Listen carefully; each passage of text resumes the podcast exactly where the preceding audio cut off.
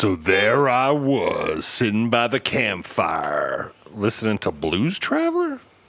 Yo, what's up, everybody? This is J.A. Martinez. This is Big Jeff. And that was my rendition of Blues Traveler. If you don't know, now you know. It's Blues Traveler or Blues Travelers? Blues Traveler.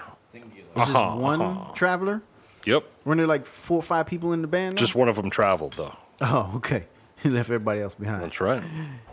Hey, we are here and we have a new episode for you guys, obviously, because you can hear our voices. But we are not alone. We are not alone. We have one person with the audacity to come in to the Beauty and Beast Mode headquarters with their own microphone, bro. Mm. Like they run stuff. Mm. Ladies and gentlemen, Cody the caterer. Well, I mean, I'm quite literally running the sound for this, so it makes sense. We also have somebody that didn't bring their own microphone. because he can't afford one. That's the professor. I got you. So are you are you gonna say hi? Is it are you guys gonna say hi? Or are you Yeah, just what? gonna? It's good to be back. It's been a while. It has It's been a while. It has been a while. You know what was nice is that what's not nice is that Yeye's in a singing mood, so get ready for that When am I? crap. When am I not in a singing? Mood? Like mood? an extra singing mood. But when am I not in a singing mood? I'd like to know when. Oh, jeez. Um, hi. oh, yo, no! This well- is exciting because we are at the uh, original Beauty and the Beast mode headquarters, Correct. which means that you, sir, are out of the house, I am. right? Because last time we recorded, you were at the second. Uh, Beauty and the, The Beast mode, or mobile the, the mobile headquarters. headquarters. Yeah, there you go. I don't know why I said second. I don't know. It's not. It means that it's on the road. It ain't. Remote, remote, remote. It- it's not headquarters, here. Satellite headquarters. There, professor, correcting shit already, bro. Can we get five minutes in before you correct us on something, man? but yeah, Jeff, you're you're out and about, and uh, you look like you got some sun. Yeah. not really, not I? really. Oh, uh, okay. But actually, you you you haven't been feeling well today. Like you got some tummy aches, so you look a little uh, greenish. Thanks. So it looked like crap. I'm just happy to be out of the house because I was one week away from them filming my 600 pound life in my house. Knocking So- down a wall. That's not funny. It is, obviously. you were laughing. But yeah, what's nice is that we were saying how long it's been since all of us have been together on a Oh, the podcast. of us, yeah, yeah, But yeah. We actually have had people. Cody's hair has grown like nine inches. we uh, actually have had people come up to us and ask us when the next episode was, and just random You people on the streets too, which Not was like- kinda nice. Just, just, just see like they recognize us from the logo, and they're like, "Hey, why are you guys walking back to back?" Like, like, like someone's behind there blocking you. I'm like, I recognize that hat. yeah, we're at drive-through at Mickey D's, and all of a sudden, Uh, yeah, you yeah. guys recording anytime soon? Yeah, that's good, man. I mean, that's exciting. Right now, we're trying to. Uh, Jeff has has checked out our our metrics, if you will, on SoundCloud, and he's trying to remember the password for iTunes, so I we can see it. how many people are actually listening on iTunes. Um, spread the word, people. You know that this is one of the most phenomenal podcasts that you have ever heard. Not Oh, only are we super positive, but we're super funny. We're super educational. We're super in touch with ourselves Oh. and uh, in touch in touch with ourselves, right? Oh, We recognize our flaws. We try to improve every single podcast. And um, hey man, we're just keeping it real. That's right. You know what I mean? Oh, not oh Cody Caterer got his own microphone right now, but he's still holding back. I appreciate I appreciate The restraint. Yeah, exactly, exactly. The restraint there. That's right. You better know your place with this one. No, kidding, kidding. No, this is amazing though, man. Four of us are here again. Uh, Cody's actually documenting because you know he's doing his thing right now, and he's got you know so many different avenues uh, um, to reach out to folks for his own thing, and so he's he's always creating, and he's doing that right now as well. He uh he's starting his own thing full time ne- starting next week. Mm-hmm. So why don't you tell our peeps about that? What are you doing? So, so finally, as of uh, Finally, it has happened to me. I told you, people. If anybody know, do you know who sings that? Three, two, one. CeCe Peniston, man. Okay, keep going. Such a random. Nope. No, I'm uh, leaving the full time, like nine to five type of grind to go on to my own doing creative, and it's uh, it's exciting and scary at the same time, but pretty stoked about it. You know what I never noticed about Cody? Like, we're kind of sitting really close to one another. I, I never noticed that that that very small tooth that he has. Oh, that's not that little shark tooth? Yeah, man. I got this like like big teeth, this big shark tooth, wolf tooth next to Yeah, like, baby tooth. I never noticed that, man. You should put some gold on it. Oh, Make yeah, it a little well. gold tooth. A little grill, like a mini grill. Yeah, yeah. Maybe I will. That I didn't mean, it, but it For, just for like my, my like, next like two weeks of insurance. I'll get do that. So when you say you're going off on your own to do creative, like, like little, could you expand on that a little bit? Like, what what type of avenues are you looking at right now? yeah, because you got a lot of things going. You got a lot of things in the pot, bro. Like I Yeah. get that it is a lot. So like just just uh, Yeah, I'll just it. So I, I say creative. Building a brand. because like yeah building a brand but like a lot of people they're like they're a photographer they're a videographer they're this or that and i feel like labeling myself as a creative and that's like what my job title is is like easier to digest but i do Unlabel. photography yeah it's like i do photography videography graphic design and artwork marketing consulting audio engineering production like this whole mess of things and like some of my clients may come to me like i start off doing design and But what would that mess of things fit into? What's the umbrella? it's creative So, So- how, but how does So I like think- like one of the questions like it just sounds like there's a lot going on. So like so someone starting a small business it's like, oh man, I need a website, I need a logo, I need market like you could handle that. Yeah, it's like- ideally. yeah, I have some clients where they come to me and they're just like, "Hey, I heard you do websites," and I'm like, "Hey, cool, yeah, I'll do your website." And by like the end of like me building that website, I'm like doing their logo, I'm doing their photography, I'm doing their social media game, I'm doing their content, I'm doing the whole mess of everything. So when I label myself the way I am, it makes me feel like I'm not pigeonholing myself into one avenue. Like I love photography, I love so? artwork. It sounds like you're helping people build their brands. Yeah. So in the end, it's like some people say it's like content creation or branding. Right, Right. I don't specifically just do branding because a lot of times with people in my industry, you may just be the one who comes up with the content. But, But what's the creating. industry? So I guess that's the question. What's the industry? I guess in the end, it's, it's, it's in the end, it's like marketing would just be the Okay. thing is marketing. All right. So That's the big umbrella. Yeah. If you had to put it under something, it would just be marketing and content creation. Okay. Yeah. But sorry, bro. I got him. Hi. Uh, but he's also doing other stuff like he's going on tour with his band. Yep. You know, it's it's not just like this one thing. He has like Yeah. it's Ton full of stuff Shit, he just on. had 17 things under one. Oh, I'm sorry, I missed it. I was thrown up in the bathroom. Man, I told you. See, he tries to he tries to come back at me when I tell you guys that he's sickly. Um, then he tries to make a joke, but he's really sick. And the, like that's, but that's like he's here. He's not feeling well. He's he's got a bum foot, and he wants to do the podcast because he wants to continue to talk to you guys. You know what I mean? So that, that I mean that's dedication. This cat is not feeling well It's And he's out me, here. brother. because he loves to do this.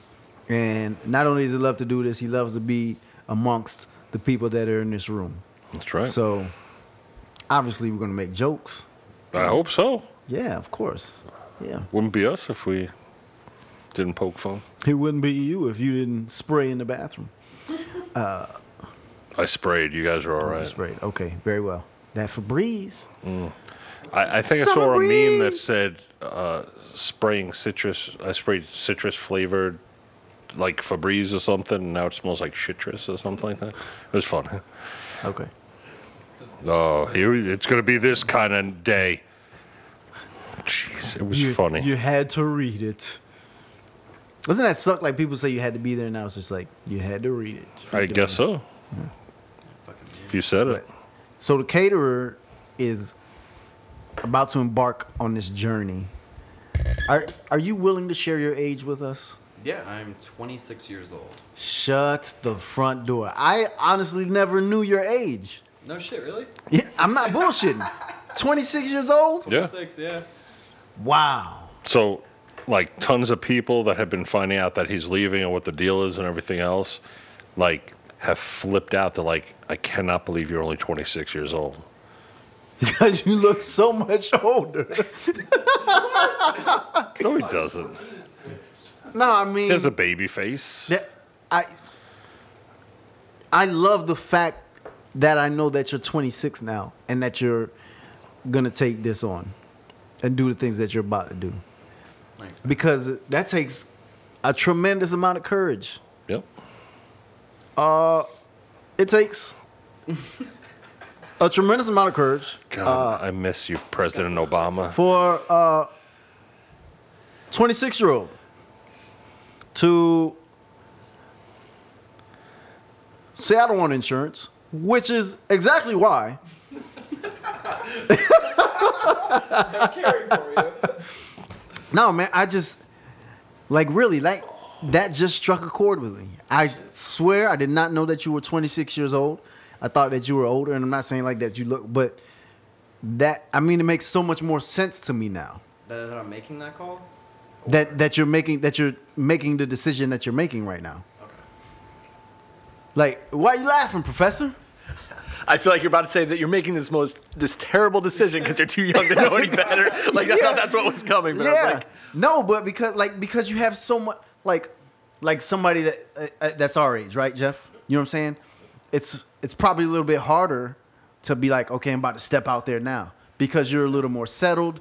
You may have family. You may have like you've accumulated other things in your life, bills, house, whatever all that stuff is, and it's like, man, I can't step out there now. or you just Right. even feel like it's too late, right? Like Yeah. if I do this and I mess up, then You're I'm like, back, damn, you know, I got like- all these 26 year olds out there doing it. I can't do it because these cats are gonna kill me. I don't. I don't think. I don't. I don't think it's too late for anybody. We were I concur. Recently, I concur. Like, there was a really good video by Gary Vee. He posted one about like, like even if you're like 50, 55, like just go out there and crush it. Yeah. You can crush it still. You know more than you have like 30 years more of experience than these cats going on it when they're 20, 21. Yeah. Use that. So Yeah, man. So that that is commendable, man. And- And it, it, it, I'm really taken aback that uh, you're about to do that, and knowing that by the time you're 30, which will go by fast, but by the time you're 30, you can be at a place that is just so aspirational that like I mean, at 26, what was I doing at 26? I think I was in school. But I wish that I would have done some of the things at 26 that I'm trying to do at 39. But you're doing it now. That's what matters. Is that you're like you're committing. That's But you got that many more years, motherfucker. That's what I'm trying to say. That's what I'm trying to say. You got that many more years, bro. I, I don't. You know what I mean? granted. Professor, you understand what I'm saying, right? I definitely do.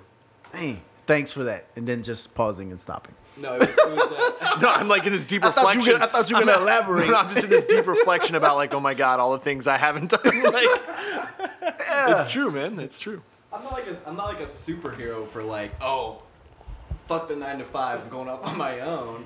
But I mean, it, it's a tough call. But I mean, it wasn't not for like the fact that I've built up enough of a client base to where my income is covered at the first of the month for retainers and clients I already have. My my income that I need to make to survive is covered on day one. So I mean, it's like For one day. multiple months. Uh, like there's there's a lot of hard work that went into that. So I mean, it's not like like I could have done this later. I could have done it sooner, but just right now was the most. Uh, you are you are one of the uh, hardest working cats that I've met in a long time. Just from the standpoint of like pure just it every hour it seems like you're doing like after your normal 9 to 5 it just seems like every hour you're committing to what you have a passion for like every hour. Yeah. and like you're delivering all of those things that you talked about earlier uh, as far as marketing to other people. If you're not doing that like you're working on your own stuff. And i mean as a comedian like i see a lot of cats out here doing open mics and stuff like that. But the amount of work that i see you putting in is is it's really phenomenal man. And i commend you a lot for for stepping out there like that and and just saying you know what i have to i want to do this now not i have to do this now but i want to do this now I appreciate that's it. pretty dope man so Genuinely. You know, it's it's like what Cody was saying when I shot him that Gary Vee video. Like, it's it, you have people who now are 40 years old. Hey, hey, hey, hey, who It's been a while for you, huh? 40 years old. you know, but it's uh, it's not too late. Like I look at wow, I really cannot speak. Wow. Don't speak.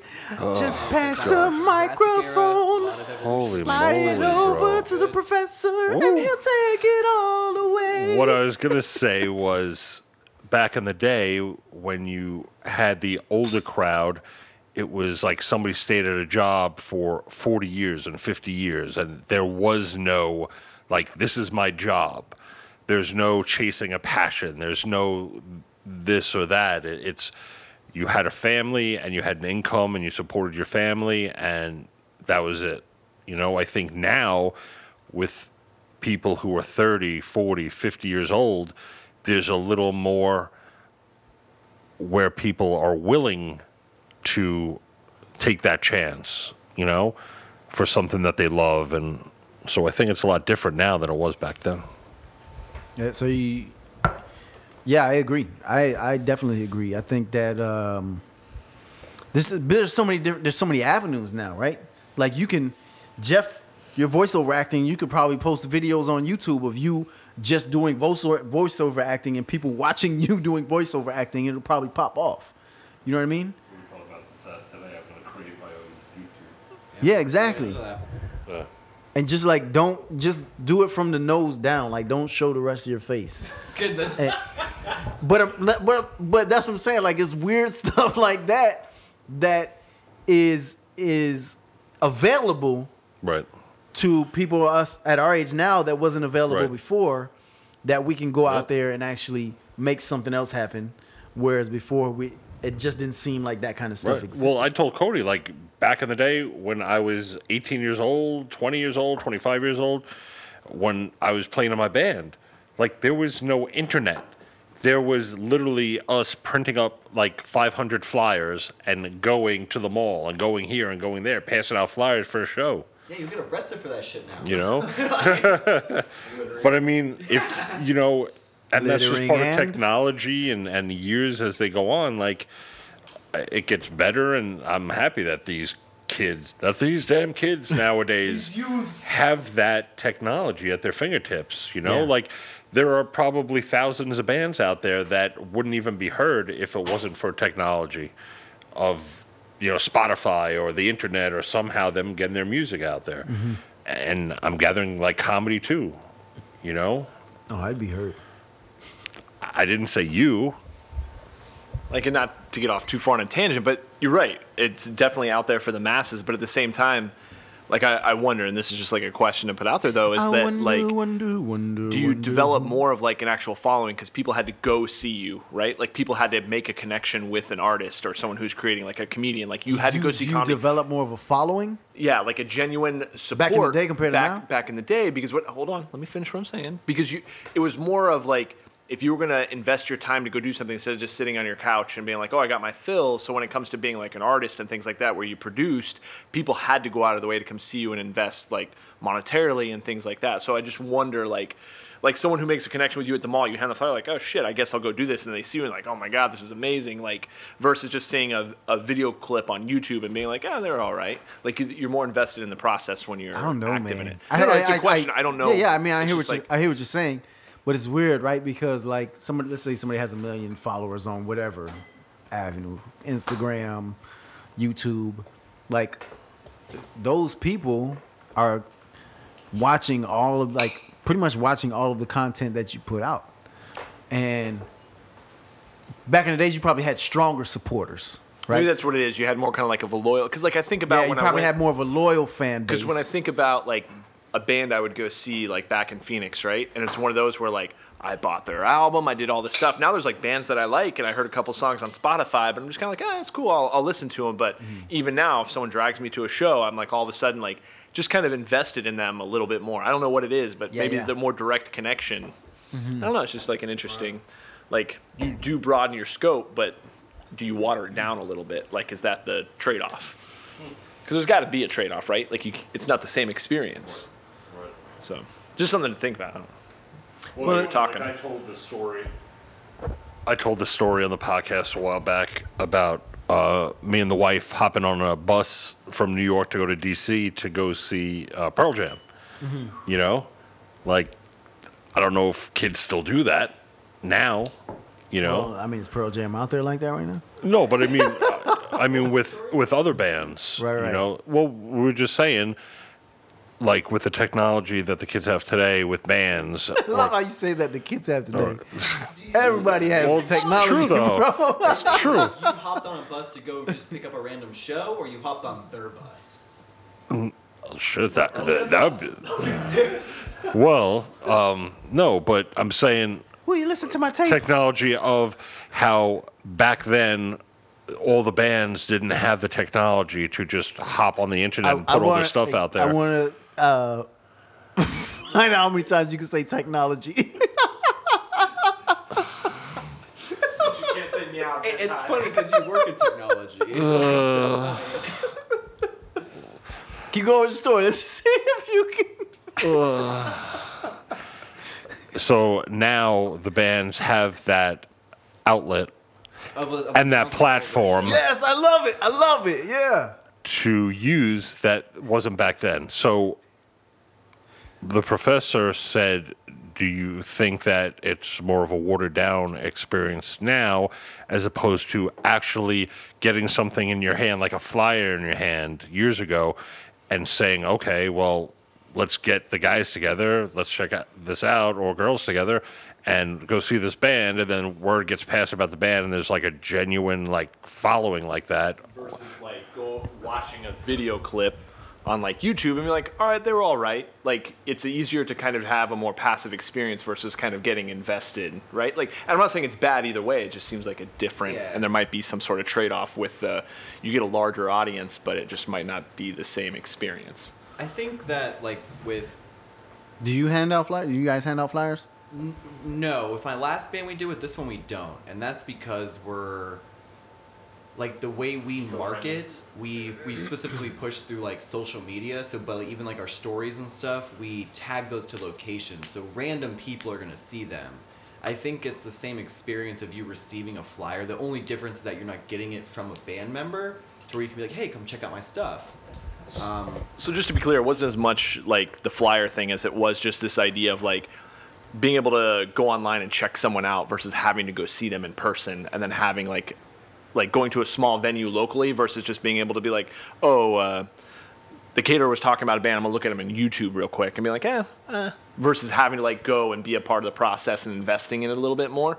Um, and creating followings that way versus like social media is great to get the broader audience, but like we were just, I was just kind of reminiscing about the times when I was younger and I would go see a band and then I was like, oh my gosh, I got to buy their album, I got to do this. Whereas now someone tells me about a band and I'm like, all right, cool, I'll uh, check them out on YouTube or Spotify or whatever it is. interact with them.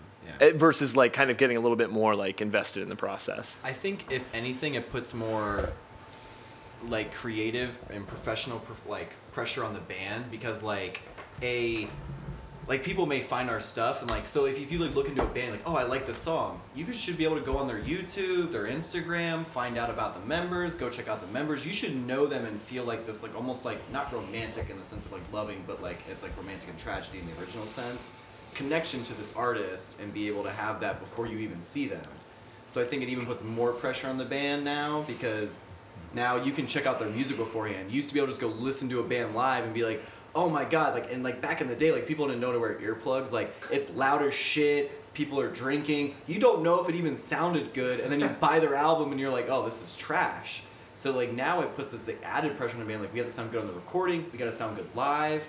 It just adds more layers to it. Or even if it was trash, you romanticize that memory, right? Like you could go see a band and you'd be like, yeah, they kind of suck, but man, I had a great time. They'll always hold a special place. Whereas that's not necessarily the same experience, but I like what you said about its challenges if you really want to stand out in the space now. Not that it's crowded, but that it's so available.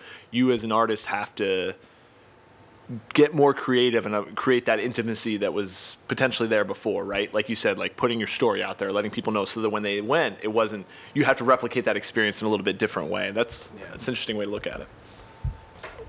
So, do you also have a difference in the packaging and the product and the final final piece that gets delivered? Right. You have digital music now, right? That gets pushed out through the Spotify and iTunes and all this other stuff. An album that you just click, download, and you listen to, as opposed to the physical albums and CDs that were of yesteryear that you actually got. And I remember that I would sit there and buy a cassette of Megadeth, you know, and I would open up the plastic wrap, take out the cassette, and then I would take out like a 12 page leaflet that was folded up and read all the notes and read about the band and read about this and that and who are they thanking and just all this different stuff and notes about the album when there's now none of that. So this is funny because so we actually went through this long talk as a band about do we release an album as a physical CD? And we went up until very very recently without wanting to release a CD. We're like we're not going to print a physical CD. And even beforehand we were like, all right, if we do anything, we're going to release cassettes as a two set and we even found this really awesome company in Orlando to print it and make our own leaflets and the thing because like so there's some people who like will go listen to it on a cassette and I the coolest thing ever is hearing metal music on vinyl or a cassette. Vinyl, uh, Uh, yeah. So we were like, if we do anything, we're gonna release vinyls and cassettes. We're never gonna release a CD because we asked a ton of people who are really into music, and we're like, hey, do you buy CDs? They're like, we buy them to support the band, and then we never listen to them. Like I'm never gonna use I'm never gonna use a CD player in my car ever. Right. If you're not if you're not on Apple Music or you're not you're not on Spotify, you're not that serious. And but we are going to be releasing a CD that people can physically buy, or if you buy a shirt, you'll get it for free. Like we're gonna just literally hand them out for free because we know people are never gonna use them. Right. But we'll probably release a vinyl or a cassette, and it's funny that like now like that is like revolving back to what it is now, where we can oh we can release a cassette with a little print on it and a little leaflet that has notes and album art and stuff like that. But that's the thing. It would almost be like, uh, It's like a like when you go to a show, it's like a novelty where you would keep that as uh, like, a that. keepsake, you know, because nobody's going to play a tape Yeah, someone, anymore. Someone might put like a, t- like a cassette on their like shelf. They might put a vinyl. People frame vinyls. Mm-hmm. Yep. 'Cause Or they mean- might be like, what the fuck am I gonna do with this tape? Yeah, but uh, I, I feel more like that about a CD. I'm like, what am I gonna do with a CD? Right, Like, right. It, it's gonna be. It's gonna sound better on my phone. Like, I feel like you shake should- better. You should sell a Walkman with the tape, bro. Oh no, we, we were gonna buy like we found like a pack of a hundred Sony Walkmans for like forty bucks. That's So, dude, like, amazing. We were gonna be like, you buy a cassette, be like, That's bam, here's Wow. a fucking Walkman. Walk around town with that shit. that is amazing. Yeah, or we were gonna have the fucking like a thing for your car, an adapter that you fucking plug into your car. Nice. Like, That's Nice. we wanted to have the full thing because we wanted to have like the image of the cassette, and then we decided we're not gonna do it, and then we talked about doing vinyls, and it was it's it's so expensive to print vinyls. If you guys have ever looked, it's like. No, we already spent this much money on gear, Yeah, yeah, and yeah. shirts, and all that stuff. We're not gonna buy vinyls. that's a legit. But that's, the cool, thing, man. right? That's It cool. doesn't make sense to do anything like that, a CD or anything, because it's really not going to be listened to. Well, I- I can Ah, tell you see, I don't so- know. I don't know. I I beg to differ. Yeah, Uh, vinyls are big right now. Every I- all of my well, I favorite mean- bands, I buy all their special edition vinyls. I have a stack. Right, but well, at, it- at that is- level, yes, at that level, I think yeah, But- because people want to buy like that.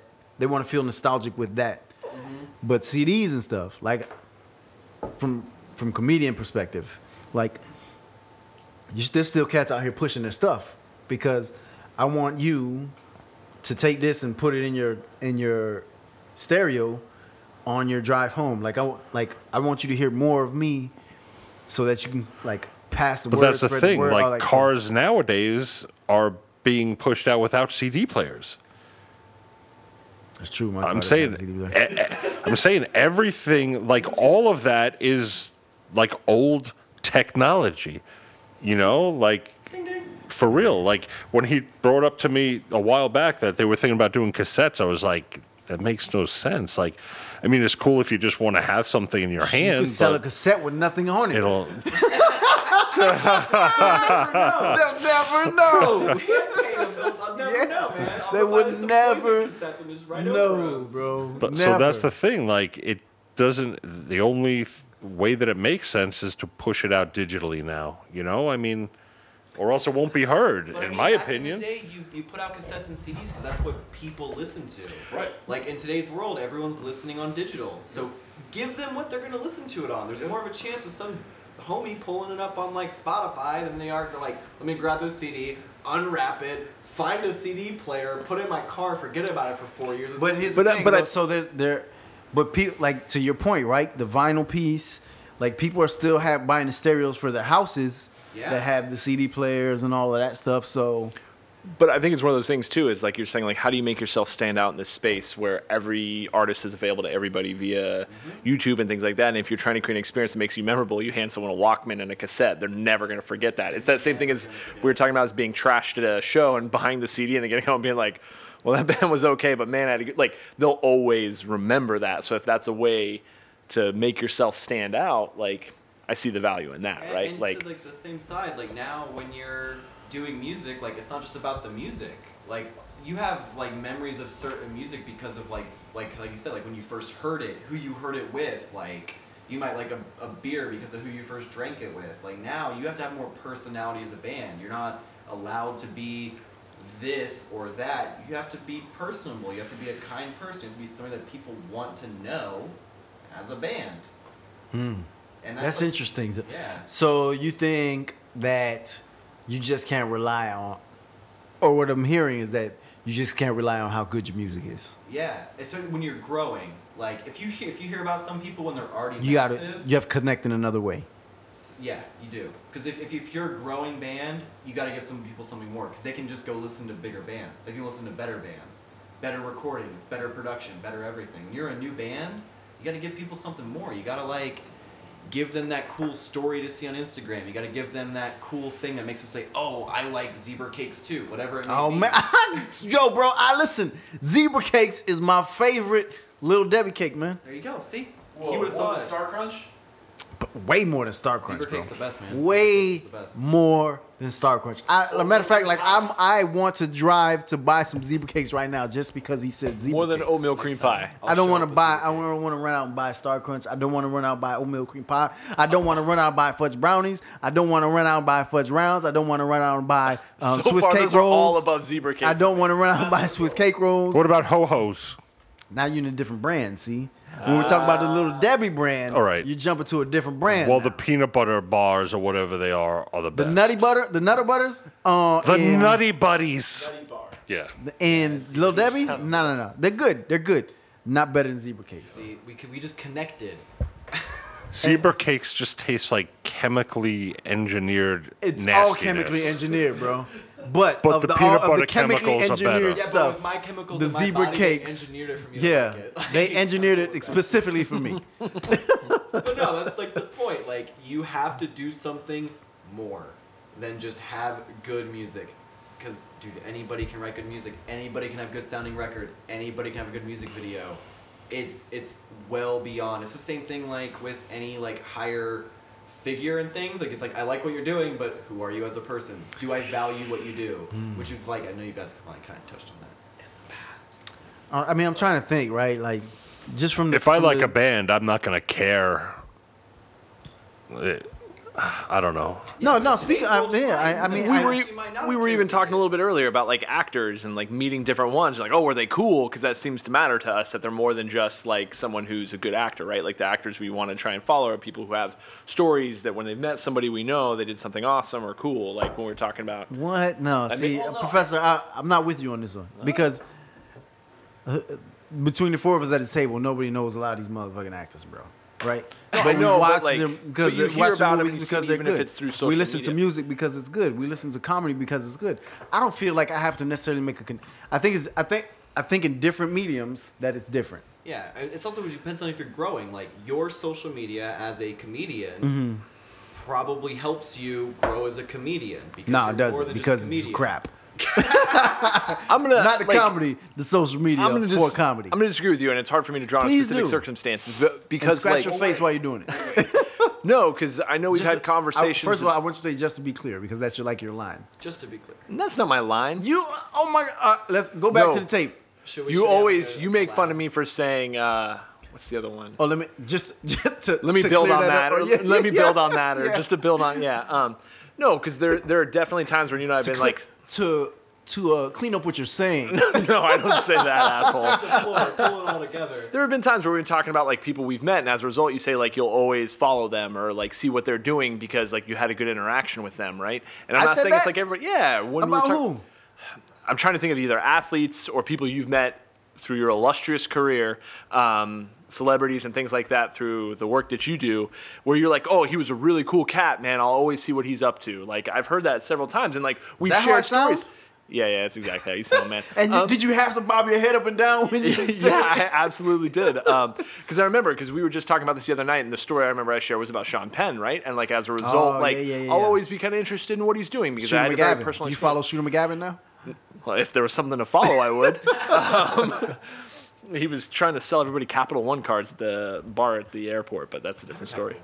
He was like talking about how great it was and like pulling it out and showing everybody. He's like, "Yeah, the points you get on this. This guy I'm going to visit this weekend. I my points for my Capital Was One he card." just talking, or because I've never seen him like on a Capital One, unless he's a voice. No, no, he's not an official. But we were all after he left. Everyone at the bar was like, we were looking around for a camera, and we were like, "Is So he, he like?" was just there's being an- authentic. But there are legit like people who are like, there's a thing where you get paid to be like an unofficial spokesman where you're not on. They give you their products and give you things. So like, hey, every time you travel, you talk mm. about this. Affiliates. Yeah. Mm. But there are times, and I, I'm sorry that I can't draw a specific thing that I've I know because like I remember this conversation. I'm calling back. It doesn't exist, I agree. Professor. I- But so said you're this. so you're not. You've heard me say yeah, it. Yes. like there's that I follow people because I've met them. No, like you're because you've had a genuine and good interaction with them. You're like, that person's a good person. I'll always kind of be curious what they're up to. Oh, okay. Not your exact words, but if you met somebody and you're like, yeah, l- I mean, like, I don't want to pull out like specific yeah. instances because I don't want to put like your stuff out there. But I think there have been times where you've talked about people you've interacted with who You're um, live, live, live right now on Facebook. left a lasting impression on you, right? And you were like, man, that that guy was really cool for somebody of his stature or whatever. Like, always be interested because they were very genuine during our time together. And I'm not saying that that's like every single actor that you're a fan of, but when we have those, we're definitely, I think, more drawn to like, like if a movie of theirs is coming out or they're doing some new thing on ESPN, like a special on them, we're more likely to watch them and see what's going on because. I mean, So I just pro- kinda disagree a promise little bit.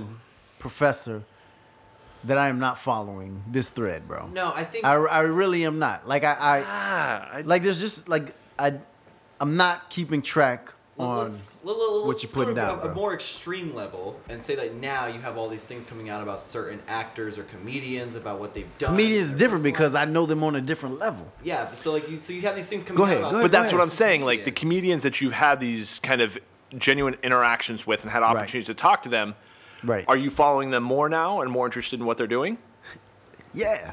Exactly. That's the point, man. They Like, like social engineered you. Like they were like just a good well, no, person. but I'm not saying that's what they're. I'm not saying it was intentional, right? But like when we have that investment in people and experiences, we're much more likely to be attached to it and be more interested in what's going on. which is something we didn't have before. Like now you have that as a comedian, as a band, as a creative. So you have to like, you don't only have to like. Yo, no, like not to squash, but what are we even talking about?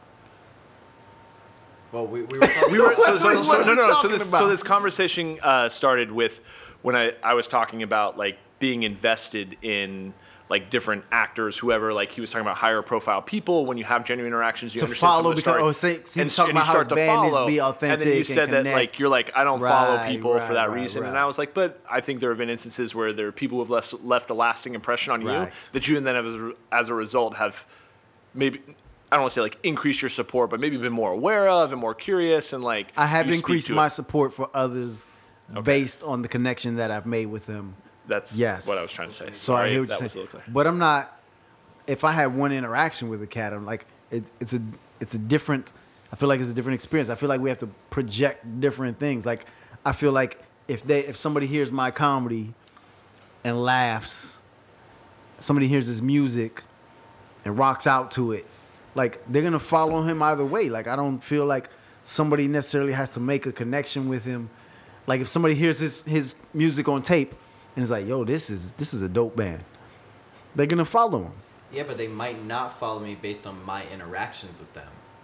Like I think there's there's more accountability for people based on what you do outside the music or the creative. Like I could interact like somebody from my band or me could interact with a certain person and give them a negative feeling, and then they don't like my band anymore. I hear you, but I don't, I don't think honestly don't think people care. I think if people like your music, they're gonna listen to your music. I think if people like my comedy, they're gonna listen to my comedy. Like, like, like, I understand the wanting pleasure thing. I understand wanting to build your brand and do all that stuff and connect with the people that listen to you.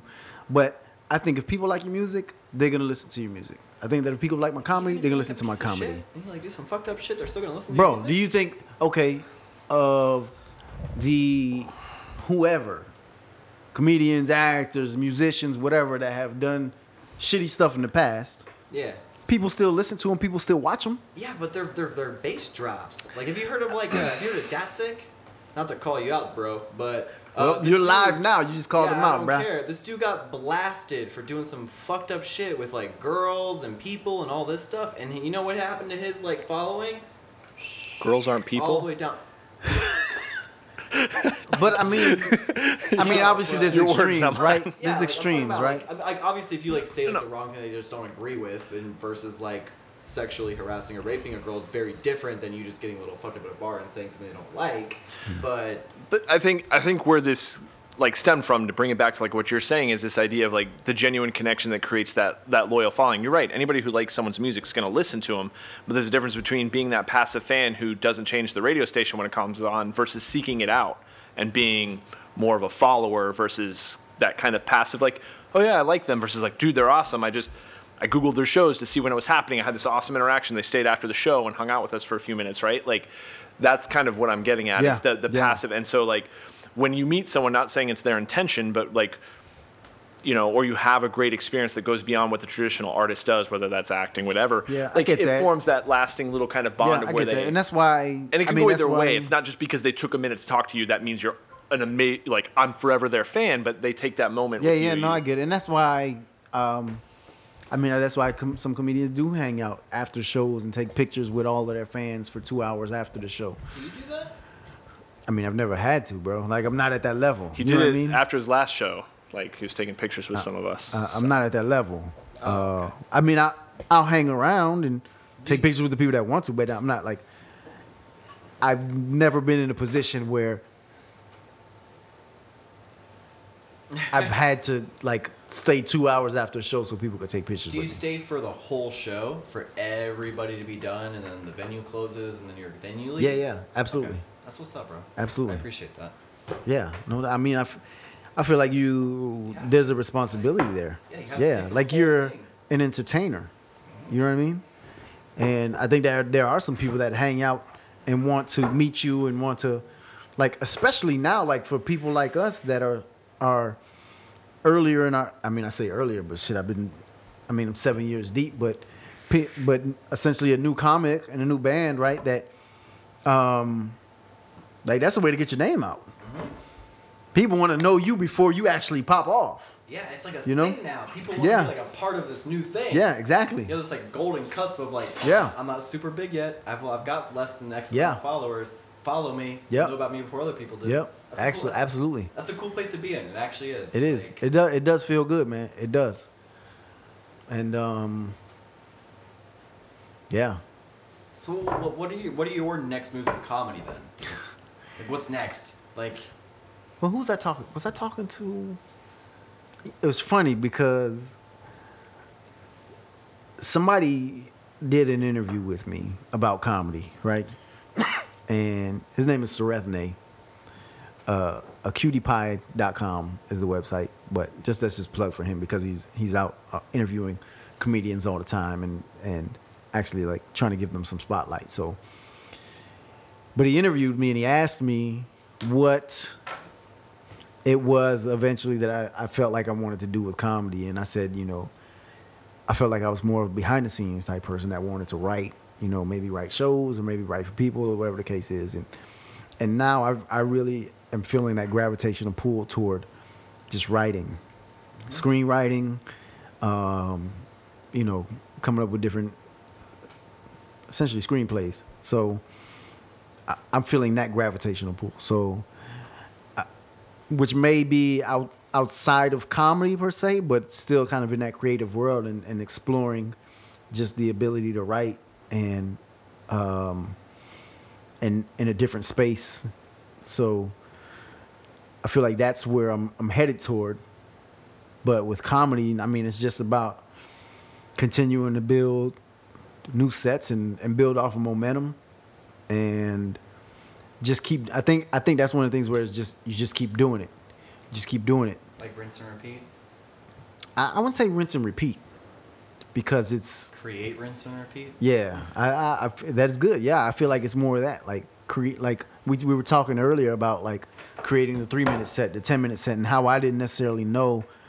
I was naive to comedy and the art form when I first started, and I was trying to come out with all this new stuff. And now I think it's just trying to build. Okay, I have an hour here. Can I build a new hour of material?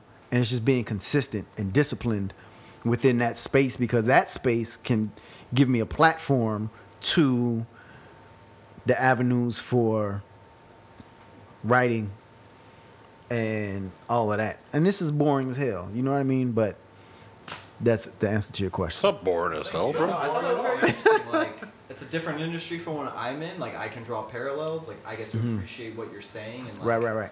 how that like all correlates together into like this whole Yeah. picture of what. And I didn't mean to get all super sad about that. You know what I mean? like, Yeah, you, you got down. I, was I didn't mean to like, get all oh, down, it but it's just like- up. like it's exciting. I Like, think right. I think comedy will continue. I just continue to ride the wave and and build momentum and try and work out new stuff all the time and just be consistent there. But I think eventually, writing, screenplays, books, whatever. I think I feel like that that's the gravitational pull for me right now. like creating the content for other people. Yeah. Yeah, that's what's up. I Yeah. like that. That's cool. So. Yeah, man. But Jeff. it, Hello.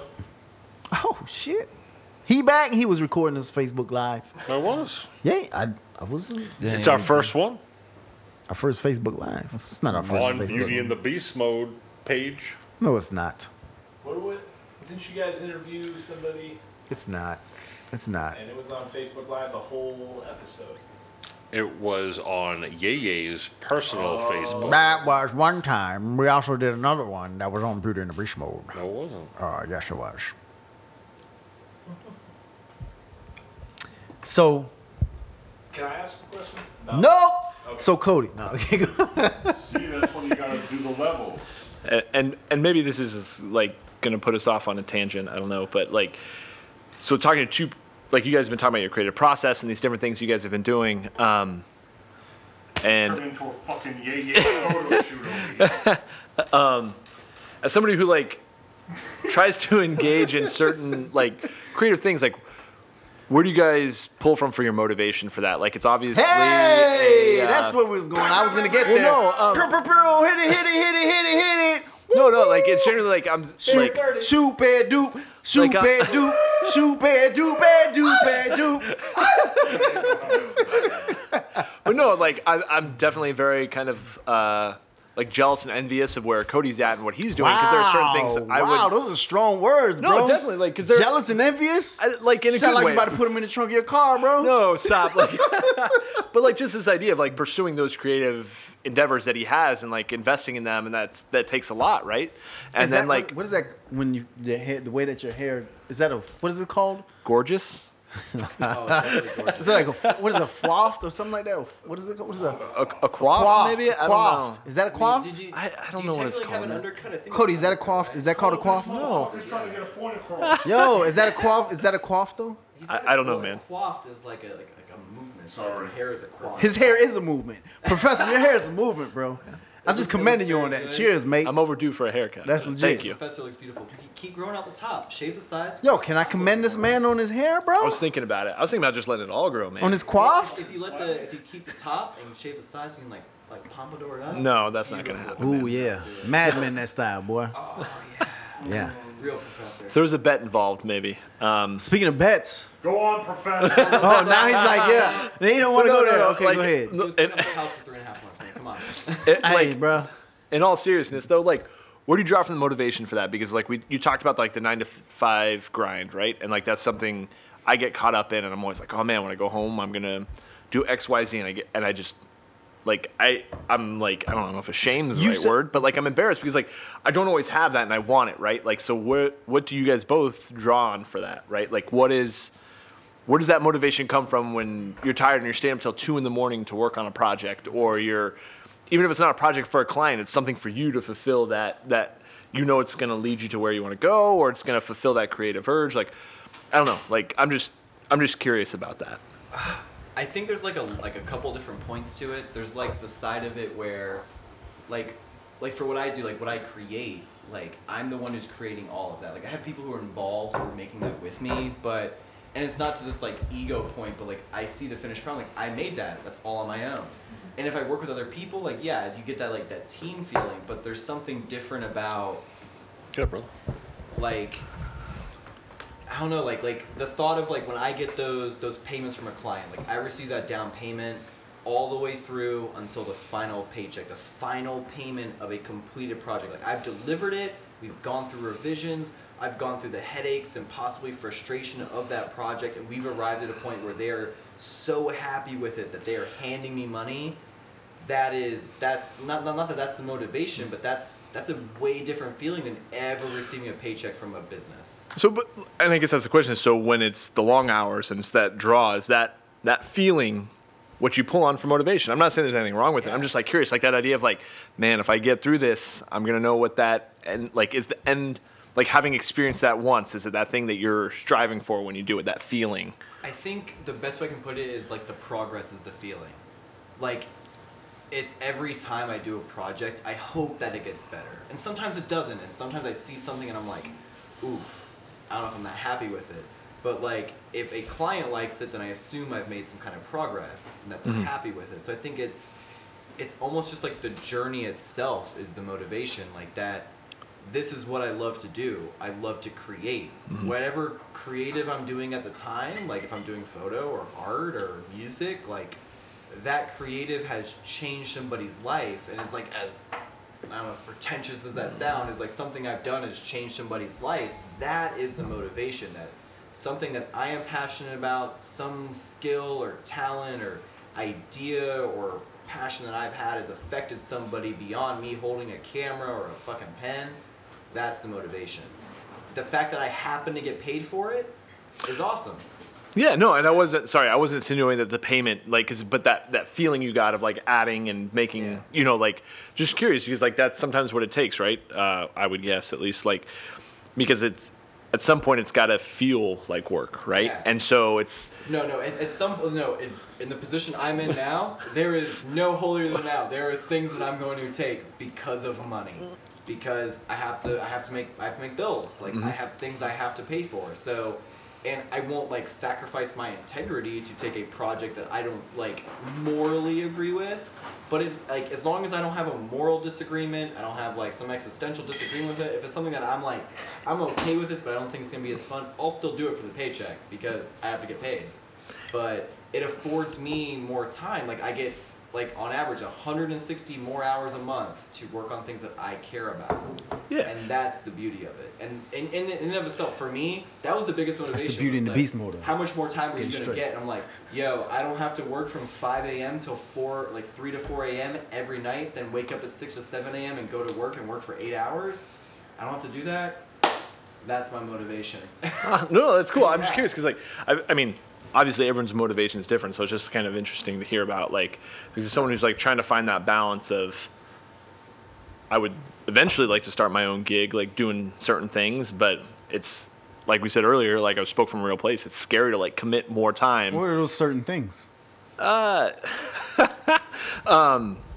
No, no, I, I definitely enjoy writing. Right, like uh, you and I have talked about that a lot, and we've done little like We've workshop things. workshops before, yeah. yeah, um, which I enjoy, but like, it's one of those that um, it, it's hard. Like, it's it's hard to find the motivation to do it after a long day because I'm I'm very fortunate that I'm one of those people that um, my nine to five I'm very passionate about as well, right? And so it's a lot of effort goes into that, um, but finding that balance of the motivation that when that day is over to either say no to that and put more effort into these, and then also uh, I don't know if I talked about it in here, but like I would like to make furniture. Um, it's something that I enjoy doing. I, I like the idea of creating and adding something. Like like Cody was saying, very much the process of the completed project. Um, and I, I was going to bring this up earlier. We got we got wrapped around, but like it's just always easy to make excuses. Like it's expensive. I got to buy a bunch of equipment. I got to buy a bunch of tools. That's why I'm not doing it.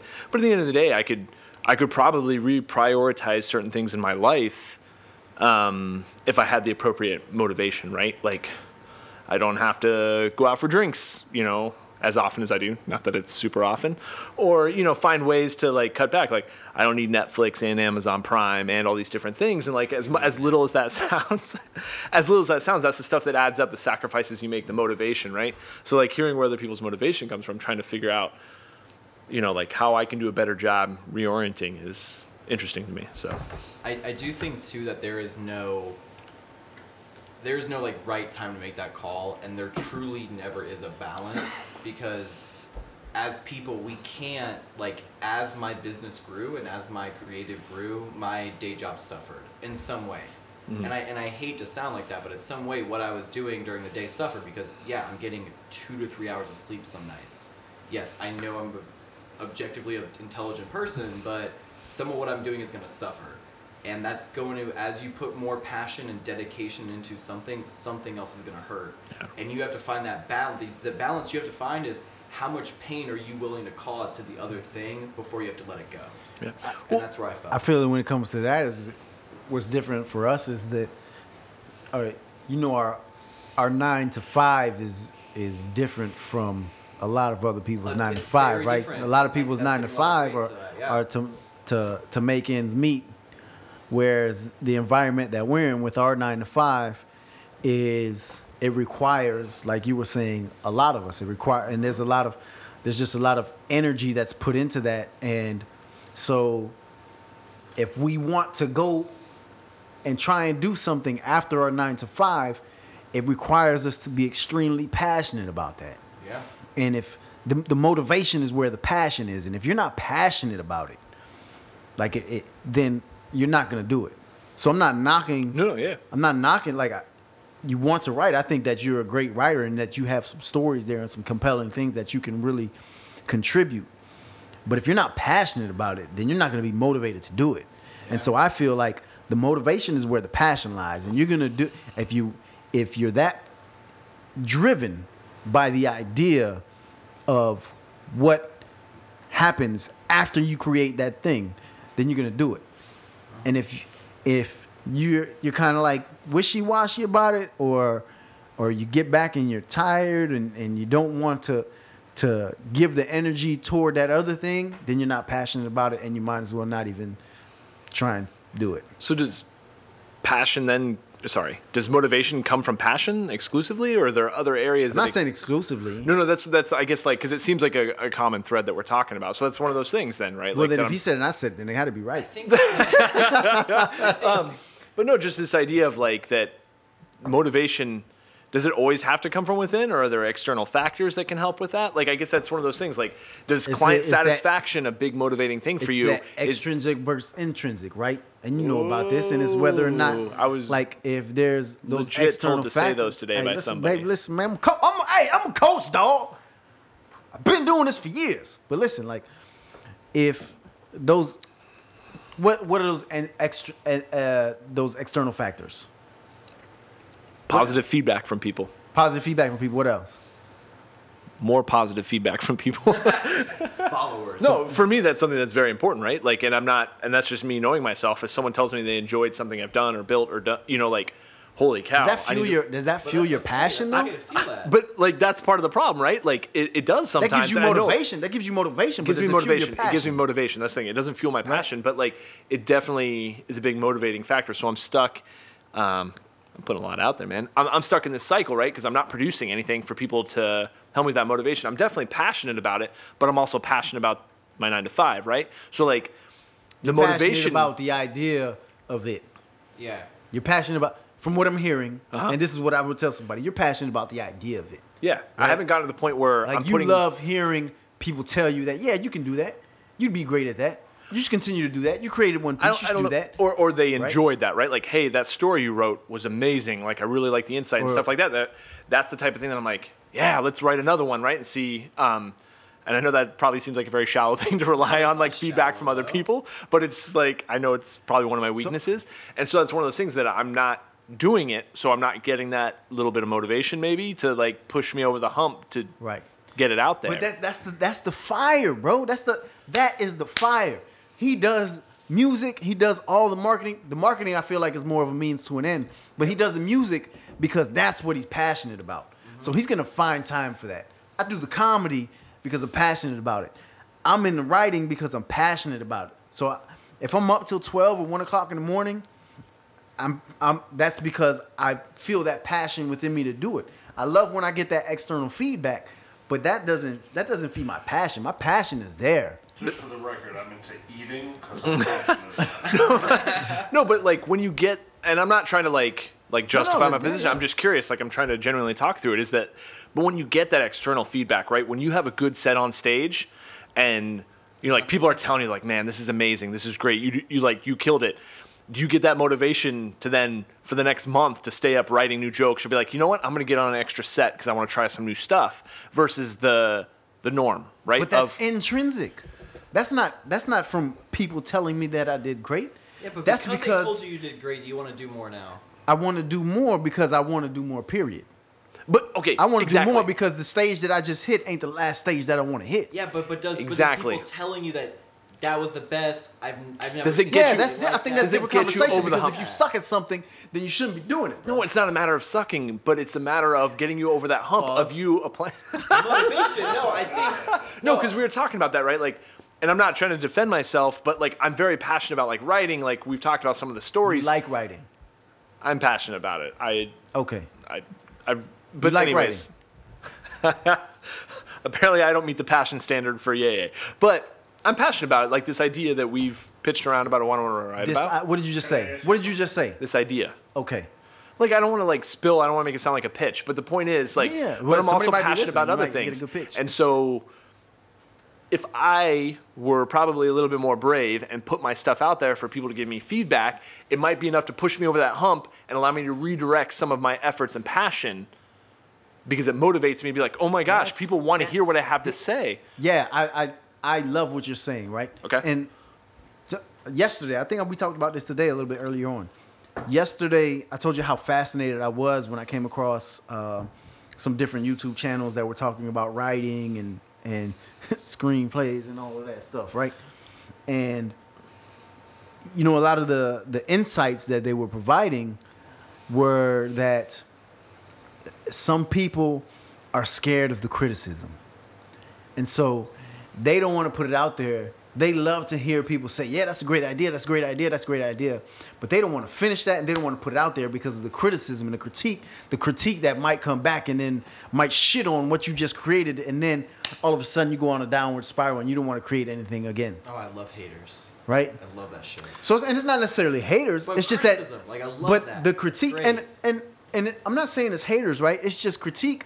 You may not put out a good product No, you may not. right? And then you hear that it wasn't a good product, and you can't uh, actually sit back and reflect on that and be like, I can do better. Instead, you sit and and you wallow on the fact that man, these people, these external forces, just shit on what I created when before they were telling me it's a great idea, but now I put it out and they say it's bad, so I'm done. Yeah, I think there's two sides to that. Yeah, I- like yeah, I think there's like the side of it where it's like maybe what you did wasn't as good as the last time, and maybe you gotta reevaluate and be okay with that and go back to the drawing board. And the other side is that maybe the direction you're going creatively doesn't agree with them, and that's the same thing as like a band releasing a new record and you not liking it. That's okay. But I think like if people give you criticism, people giving you feedback, that means they're genuinely paying attention. They're genuinely caring. Yeah. And if and if they're just flaming you to be hateful, Yeah, that's good I too. agree, and I, think love that. so. I think as an artist, you understand the difference, right? And you can be like, you can, you can, I'm, I'm, I'm Yeah, just- you can like, you can tell somebody's personality kind of, and and those kind, that kind of commentary. But what I'll say to Brian's uh, comments is that it seems like, from what I'm hearing, is that you like the the external commentary on your ideas, but you don't want to put it out there. Or if I was listening to somebody tell me what you were telling me, I would say, Mm-hmm. "Well, you're scared to put it out there because you might not get the the same kind The of motivation.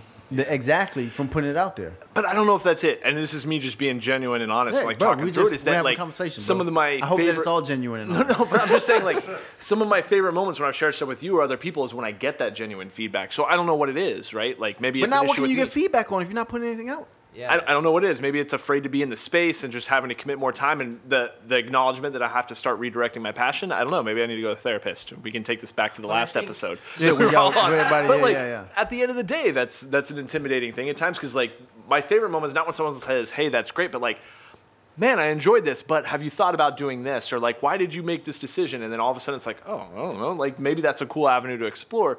So I don't know if it's like getting, and maybe it is that there'll just be someone who'll be like, "That's stupid," and I don't want to hear that. But like, I'm with you that someone who takes the time to, to provide criticism that's constructive, I, th- I think is more valuable than someone saying like I enjoyed it, and obviously there's issues with me, but like finding the motivation to like maybe redirect some of my passion and exploring that's Well, the I, lesson I, here. Why did you say that he liked writing and wasn't passionate he liked writing and wasn't passionate about it. Because I'm not doing it. He said that he's passionate about it, and you said you like writing. He just said it because he's not doing it, Mm-hmm. right? Like, if you're pa- if you're passionate about it, You do when it's if free. you're passionate about doing voiceover work, guess what you're gonna be doing? Guess what you're gonna be thinking about while you're doing your nine to five, right? To make ends meet. Guess what you're gonna be thinking about? You're gonna be thinking about voiceover acting. But can't you have guess what you're gonna be thinking? Yes, can't you have competing passions, right? Like can't you be passionate about more than one thing that Yeah, you man, is absolutely difficult? can. So You that's the hard absolutely part, right? Like But then would here's the question then. Here's here's the question I would say to that person. Are you I'm ready doing for it either because one this of is the those? question that I need. What? Is- are you doing either one of those? So if I'm passionate about my nine to five and I'm passionate about my creative endeavors, like that's the thing I think I'm struggling different. Those with. are different though. Well, see what I'm hearing from you is is three different passions, right? Yeah. You got your furniture, you got your writing, and you got your job. Well, I said my creative endeavors, but like I lump those together because like to me they're linked, right? Like they're Right. both very similar. But I hate calling it nine to five, but like because I'm very bro. passionate about what I do for right, my career, your right? Like yeah. I'm very passionate about that. So it's like finding this idea of you know like wanting to do both, but not wanting to be shitty at either of them. I think it's so where I struggle. here's the distinction that we could probably make. And Cody, I'd love to hear your insight on this. Is a passion project, right? Are you passionate about creating one thing, whether it's a story, whether it's a piece of artwork, whatever that might be? Are you passionate about that and you're putting it out to the universe that this is a thought you have and you want to get that feedback about this idea that you have because it's a passion project versus a passion where all I want to do is write. All I want to do is comedy. All I want to do is music. I feel like that's different. I feel like a lot of people have passion projects. They want to do that one thing and feel like they, man, I, I did this. I said I want to do it. I, my heart was in it. I, I've been wanting to do this my whole life and I did it. And man, fantastic. It's off my chest. Versus, I did it. It's off my chest. I want to continue to do this. So I, I feel like there, you, there might be a passion project there that you want to do. And I'm, No, I'm talking to you specifically because thi- this is like this is the conversation you and I are having. Like, yeah. Mm-hmm. So I feel like, hey, there's stories that I got to get out, right? But regardless if it happens in six months or if it happens in six years, it doesn't matter when I get them out. It's a passion project. I continue to think about this passion project, so it'll happen when it happens. Versus, I want to write and I want to write one thing and I want to write another thing. I want to write another thing and I want to write another thing because I can't writing, stop writing. because writing is what I'm passionate about. I don't just want to create a. Oh, I don't want to be a one hit wonder. I want to create albums and albums and albums for people to listen to until I'm 70 years old, right? And then I pick up the harmonica because No, uh, to speak to that, no, I think that's a really good point because, um, like I said, without getting into the details too much, like I think my passion projects, one of them is linked to what I do. But would you agree or like? No, no, I agree. I, I, I wholeheartedly agree. Um, I, like I've always liked the idea of creating and adding to the world versus just taking, right? Whether that's a physical product or a piece of art, you know, like I get arts, but you know what I'm saying? Like, Yeah, yeah, yeah. The idea of putting more in. Um, but when you say that, right, like it definitely makes sense why certain pieces of my creative endeavors are linked to what I do. And so maybe they are passion projects, right? Like maybe it's like And maybe it because of what I in do. spurts, right? Maybe it's like, okay, right now I'm gonna do this. I, I, I got to get it out, Mm-hmm. right? So I got to get this piece of art out Mm-hmm. because it's on my head. I got I got to release it. You know what Yeah. I mean? Versus, I just want to keep writing. I just want to cre- keep creating artwork, right? Doesn't matter. Yeah, yeah. feel like just it's different. all day, every day. I want to spend doing this. Yeah, I feel like it's a little different. Yeah. So That's for a good. me- Hey, l- sorry, sorry. No, that's a really good way. That definitely was a reframing for me. Mm-hmm. So I thank you for that. So my No, thought- that's a good We're just, hey, we're just, we're just having a No, conversation. I'm We're trying to thanking you. figure- we're That's all a good point. We're all trying to figure it out, right? We're all trying to figure out. We talk about where the where the motivation lies and where it comes from. Maybe we're motivated in spurts, Yeah. right? Maybe. So, so, so to me, this this could be like, like too honest or like anything. But to me, You being too honest? Oh yeah, Get out of here. But what you do in your free time dictates everything. So if in your free time, if you're kicking back watching Netflix, you're chilling, you're going out to dinner, you're doing whatever, then whatever you say you're interested in, you're not as interested in. If you do it once a week, cool. But but no, stop. So think about it. Think about. it. No, no, no, I'm think- just- think- I'm think not- I'm like who's the like- idea. You're a carpenter, right? There's, so there's there's blogs that I follow on Instagram, like IG underscore Woods, super into what they're doing, right? They're making furniture every single day. These cats are in the studio every single day. They got full time jobs every single day. I agree one hundred percent. What you do in your free time? I, I see you dictates- shaking. I see No, you- no, I'm processing. And Don't don't it. think me. I'm No, shaking and yes and and no. this- Like and I'm doing this this whole uh, like weighing it in. And this is different per person. Like if you only have an hour or two to dedicate a week to what you're doing, or a, a day, whatever, that's what you dedicate. You Mm-hmm. dedicate. The the point is that as passionate as you are, is you're dedicating every ounce, every minute, every hour, every second of what you're doing to what you're passionate about. If that's an hour a day, if that's two hours a day, if that's in my case eight hours a day, and punting the fact that I have friends, family, any other commitments, I don't hang out with anybody, and I'm in studio seven hours a day. But for some people, they have families, they have jobs, but they're still putting in an hour or two a day into that one thing. Whatever you dedicate your free time to, that is your passion. If it's not furniture, fucking like I don't know, like like stained glass, writing- yeah, yeah. candle making, Underwater basket weaving. and it doesn't matter what it is you're into. If that is your passion, you're gonna put the time in, motherfucker, because that's what you care about. Yeah, but I think when one hundred percent agree. no no, Yeah. and I agree to a certain extent if you're not passionate about your nine to five as well, and then there are It's different tools. because- No, I'm I- passionate about my nine to five. I know, but there are there are also tools that come with like Jason was saying or Ye was saying in our. Still the same. One and the same. I know, but trying to use our pseudonyms here, right? Like, um, Our stage names. but like there's a certain level of passion and involvement and then i also have learned that like with the work that i do there's a certain amount of i can't go home and be passionate about something else sometimes i need to recharge the batteries Yeah, I'll- there's- and do things no no i'm ready for it because i'm looking for it too. So for what I do, right? Uh-huh. Let's say, right? So let, let, let's take a perspective. Let's say you are very active in the mental health space, right? Uh-huh. And what you do greatly affects the mental health space. What if like what you do can greatly affect the mental health space in a creative way? What if a piece of furniture you made with an insight into their family, into the wood made from their favorite tree when they were growing up affects their mental health space so much that you've affected them in a greater way that the piece of them and their house is in their family, in their dining room, on the table they eat every night at dinner on. You've affected them in that same exact way with your creative passion that you put in to everything you do every day.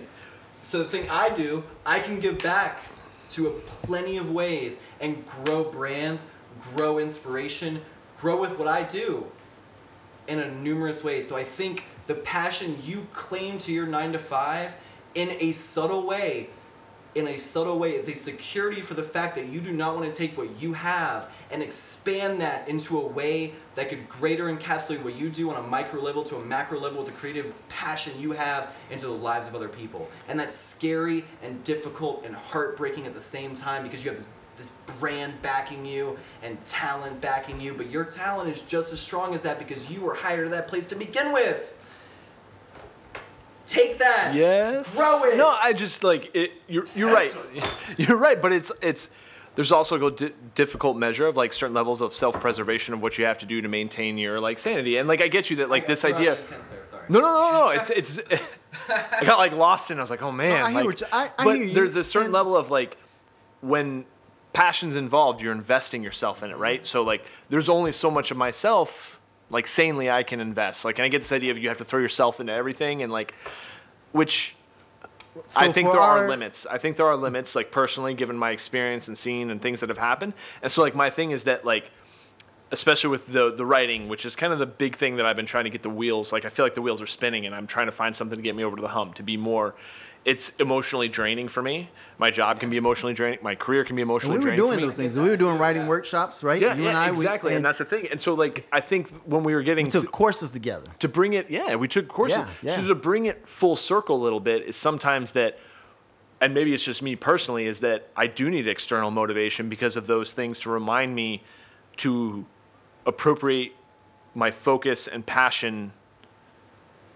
Uh, I don't want to say appropriately because I just said that word, but like the way that I want because it's very easy when you are passionate about multiple things to get wrapped up in one, right? And and just direct that way. But sometimes it feels like I need the external motivation, and maybe that makes I don't I don't want to be like the sad sack, but like maybe that makes me a little bit weaker, right? In the idea that I need no no no hold on hold on, but like just this idea that I haven't gotten to that point yet where I have that internal like drive for all those things, but being able to separate that and have an external person be like, hey, like what, what have you written right, li- lately? Let me see what you've written, right? And things like that. And I'm not I'm not trying to put it on other people, there but like should be no dependencies for your passion.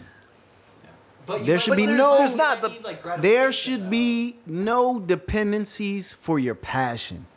I But I you- believe that to my core. Okay. Which I understand. I agree with what you're saying about the energy that it takes to do what you do for your career. And I agree that you have to conserve a certain amount of energy for what you do each and every day. And I agree that it's more than a nine to five. And I know that. What I'll say is for what's on your heart with other things that you wish to pursue in your life, that if if it's on your heart to do it, that you're gonna find a way to do it. And it's not gonna rely on external dependencies. okay. And I, I would agree with that. But Thank you. Case closed. But at times, like, I'm not saying I want to rely, but the push, right? Is it a, like motivation Yeah. sometimes needs an external push, and I think that's maybe what we we So kind what of you got say to here with this motivates you right now? To be honest, it's it's external people telling me they want to hear about what I've done or want to see, or that it's like so how can you get more of that? by being a little bit more uh, putting it out there. I guess at the end of the day, like Putting what out there? what I've what I've already created, and And how can you show people what you've created? Um, I don't know. By I- creating something. No, no, I've created stuff. We've talked about this, like Yeah. writing wise. Like I have stuff out there to get feedback on. So on. how and can you get more of that from people? I have to start sending it off and be like, hey, what are your thoughts? And doing what else? Creating more. Yes, exactly, right?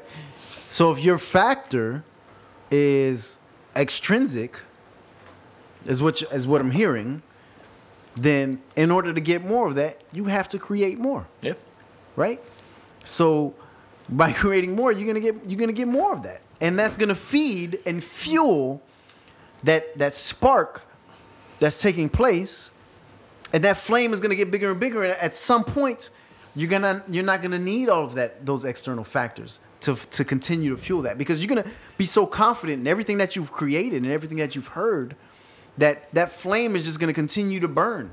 And you're to continue to create more. Yeah. and you're not to have just the four of us giving you insights on what it is that you've created you're going to have 400 people Exactly. And so, but no, no, but, but. I can't. I'm not capable of not saying it. Um, I literally sit down. He's on a but no but. Um, I guess I'm just one of the things I was trying to say is that like I think sometimes we do need that push, right? Like that as motivated. No doubt, no doubt. And so I think that's where I'm at, right? That's Like, how motivational wheels are speakers spinning get paid by fucking scamming people because people think that they need some they just external need the factors, But if they, if they help somebody, they're not a scammer. If they help somebody, come on, they might be scammers, but. Well, you got some people out there, man. You got uh, listen. I'm not. Else. I have something I'm not gonna go down that. I'm not gonna go down that rabbit Rabbit hole. hole. I'm not gonna rabbit hole it. But No, no, that was it. It's just because it's one of those things. Like I, I have, I feel like I have competing passions, and I'm not the best at allocating.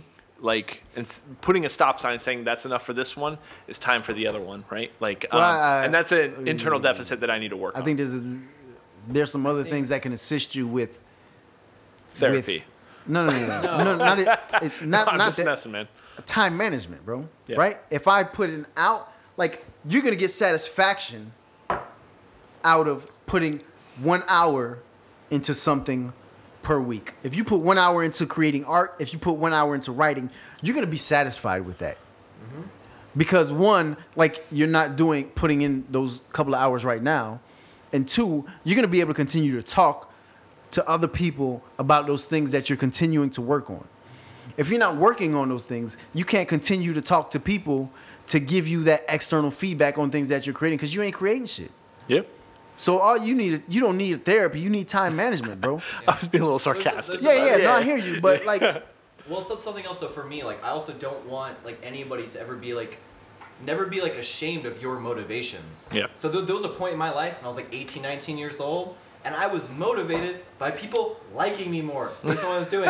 I had cool hair. I wore way tighter jeans than I wore now. And- I don't know if that's into that. possible. It's, it's, it's possible. James. tight, did you say tighter jeans than what you got now? tighter jeans than what I wear now. So I think it's bro. like, and but that motivated me to create better content because the people who were interested in me and what I was doing, like, I wanted to be more to these people. Mm-hmm. So I created better content. I put out better things. I took better care of myself. I worked out more. Don't be ashamed of whatever your motivation is. Follow that until that motivation changes. Unless it's like you being a piece of shit, don't do that. But like, Yeah. don't be ashamed of whatever it is. Like, if you want gratification from people, you want to make people happy. Make more people happy. Yeah, It's- and I- like, I think that that's- over and over again. And I think that's where, like, to bring a little bit full circle, like Jason's Yeye was saying, is that like Gay, gay. Wow. um, Get about my house. if I create stuff, if I create more stuff than what I've already done, right? Like, and I push it out and I get the feedback, it'll be like I'll I'll get enough of that kind of. Uh, it'll it'll be an engine that like feeds itself, right? little Like, and so I need could. to keep doing it. um, but at the end of the day, right? Like, if that's what motivates me, Did is you getting just do my feedback. laugh? Did you just do my laugh? No, I like that's you my laugh. I laugh like that all the time. Oh, okay. But um, well, this has been so what- incredibly so insightful. What, so what would you what are you, what is your takeaway from that conversation? is that I need to um, more appropriately time manage to feed my passion, right? Hmm. Um, outside of my work passion, right? My career passion. And And, that- feed that I- as well, because like for Yeah. a very long time, I was doing a really good job. Even before we started writing together, it was, like- it was like 30 minutes, three nights a week. And I honestly, sat down and I, wrote. I feel like that's going to help you really determine if that's truly your passion. If either one of Yeah. those is, if one is really your passion, and one isn't, and the other one isn't, because if you But commit you- to, let's say you commit an hour to each, right? Mm-hmm. And let's say, man, I feel more driven to do this one than this one. Then maybe one of those really truly isn't a passion. Yeah, but you keep saying your passion, like we can only have. There's No, one you that takes the thing is you primacy can above have the more others. than That's my one. like, Yeah, I hear what you're saying. So, so and that's for what I it feels you like. The reoccurring thing is like, well, that's not your passion. Well, and I I'm think like, your, but I your, can have I think multiple. yours are very distinct, right?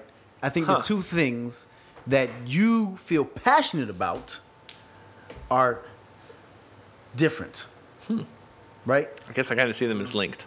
I think I feel like your furniture, Okay, that one, yeah, yeah, that one's out there. right? But and your writing, writing. and work are two very big passions for me, and I feel okay, like, so writing and work can yes can come together. yeah, okay. So so I will admit, furniture is the outlier. Right, exactly. so if you spend an hour on furniture and you spend an hour on writing and you're like and then you start to spend those 2 hours on writing and the next thing you know, you have three hours on writing. Then you know that furniture isn't. Yeah, It's not where you want to sit. I sit. got you. Okay, so so to me, it's Keep that- talking so Cody can't jump in. No. No, so to me, any passion you have outside of your day job is a completely different passion. So furniture and writing to me is lumped into one. Because if you look anybody that has multiple passions, anybody who has more than one thing they do, multiple businesses they own. What's the word that comes between look anybody? what do you mean? You said if you look anybody. Look at anybody. Jesus. No. My thing is that like so if you look at your day job and let's say you become passionate about writing, you become passionate about furniture. At some point those things Compassionate are going or passionate? passionate and start driving a business that delivers Ain't it? clients and deliverables it? and like conversions, that is at some point going to take over your day job, and you will have to make a call on the other one. Yeah. So And- to and I- me, yeah. everything and I agree. outside of your day job, even if it's the same exact job, it can be the same exact thing you're doing. That is a different passion. You can you everything your day job is is its own beast, and everything outside of that is its own beast. Because take it from me, I have how many passions? all of them, every single one, conflict with my day job. And I've lost money, I have lost time, I have lost excitement and happiness and joy. As much as I love my day job, I have lost all of those things because of that. And at some point, you have to make the call. And it, your passion will Yeah. make that call for you because Yeah. I was put into a point where I'm like, yo, I'm working 80 hours a week. I have three tours in four months. I have clients asking why I cannot work nine to five. And I'm hurt. I'm, I'm feeling genuine pain because of that for a variety of types of passions. And some of them involve my day job. Hmm. So that's a, that's Yeah. a good thing though, because Brian talks about having a, like the fact that you The know, like, professor. why do you Don't have tell have people one- my name, please. The professor talks about talks about you know uh, these juggling active passions, but you do a lot of things, right? Yeah. So what is it that you are passionate about?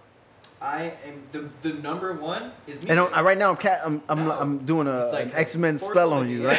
what, what, is it, what is it that you're passionate about? Everything I do leads to music. Everything I do enables me to do what I do on the road, do remotely. I like that. I like that. I like that. I That have a No, that's one. that's a very good that framing that like it- device. That it, it Yeah. drives. Everything is driving towards one thing. Yeah. No, no, I I appreciate if, that. If you, if you look at my social media, like I do a lot of different types of content, but when you look at my content I put out, it's about music, because I know that. Because I love music. So I want the people who are gonna Sweet, hit me up sweet off social music. media are gonna say, "Yo, can you come shoot my band? Can you do this? Hey, you're gonna be in the same city as me while you're on tour. Can you come out and shoot my gig?" And everything else comes from referrals. Those are the people that know me genuinely and know that I will do something because you know paychecks are dope. But when it comes to what I'm putting out to the world, it all drives to that central location of music. So you like, Yeah, I that's a have a, good lot point. of passions. no, no, that that's It a really good one point. It's it's an interesting. Yeah. And so like I basically traded my day job for a new day job. That's it. I'm still having a day job. I'm still going to be working the same amount of hours every single week. I just traded it for something that enabled me to disappear for long periods of time. And I've cultivated And nobody, yeah. nobody, nobody wants Cody to disappear more than us. No,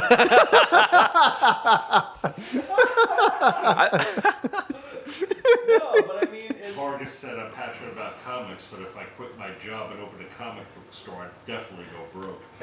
Oh, well, No, it's it's, sell more fucking comics. it's interesting to see how like the conversation do evolved comic from. book stores still exist. First of all, there- there's Yeah. very, very profitable ones. Ranging, you can sell them online. I don't care. You can make any passion you want profitable. But, yeah, I mean, Well, no, Yeah, so that's- that's that's one of the crazy things is that like um, I got out of the army before a few of my buddies, and one of the things that they told like I went to school for. but I think to history, right? Cody's point, No, just no, to- I- just- like, this just feeds to- into that. Right, Like- like you start small.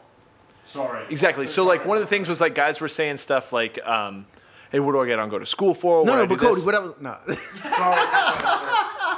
and like and maybe I need to heed my own advice, right? Um, was that he was like, "Oh, I feel like I need a, a couple guys." One was like, "I need to go into finance because that's where the money's at," and all this different stuff. I was like, "Hey, dude, follow what you're passionate about because you'll be good at it, right?" Like You you'll- told him that? You'll put it. Yeah, yeah. yeah. I can tell you the exact name of the guy I told this to was because I was going to school for history at the time. name? I feel like it's a violation of. um, but he's an Asian kid from Brooklyn uh, that I served with, and uh, we were talking Payne. about it. Huh? Payne. No. Okay. There's a boy named Sue, is all I'll say. Um, that was kind of our running thing. But he, um, and I remember telling him, I was like, hey, dude, if you follow what you're passionate at, you'll be good at it, and you'll find ways to market yourself like accordingly with the skills that you've developed. And what right? did you mean by that? Was it like I? I went to school for history. It's like the one of the least marketable degrees. I got my bachelor's and master's in it, but now I'm doing something that I'm passionate about because I'm passionate about history and understanding people. Like that's part of where the studying history came from, and so I'm I'm doing all right. Like when I talk to the people I went to grad school with and the type of careers they're pursuing, the different things that they've either settled for, or other things that they're pursuing. Like if your passion is one of those things, I think that like is translatable to other areas, right? Like people see that and they take chances on you and they do these things. So if you're if you're going to school for whatever topic that will drive you to excel, you'll be in the top of your field at that. If you go for underwater basket weaving because you're passionate about it, you'll be the best damn underwater basket weaver there is, right? Um, and so even though there may only be a market for five of them in the world, if you're truly passionate about it, you you'll. better shot. Five people in the world, you got a correlation better to no, but top you see, you see what I'm saying. Like at the end of the day, and maybe it's like as we've like it's the conversations evolved from being about motivation to passion. Like it's an interesting reminder to myself, right? Like about Well, where because that the motivation, we talked about what motivates you, and it's what you're passionate about. I- Mm-hmm. they, they, they correlate, yeah. That's why. That's why it, we jumped over to talking about passion Yeah, because it's what motivates you. There's a, Right. there's another side to that too. Like I think There's a. I, I'll- there's I'll- more to. There's more to what motivates you. yeah. Like you, because you talked Which is about. why, like, I'm curious. you to, talked like- about what motivates you is kind of that external that external piece Yeah. right? So yeah. So we did jump to passion.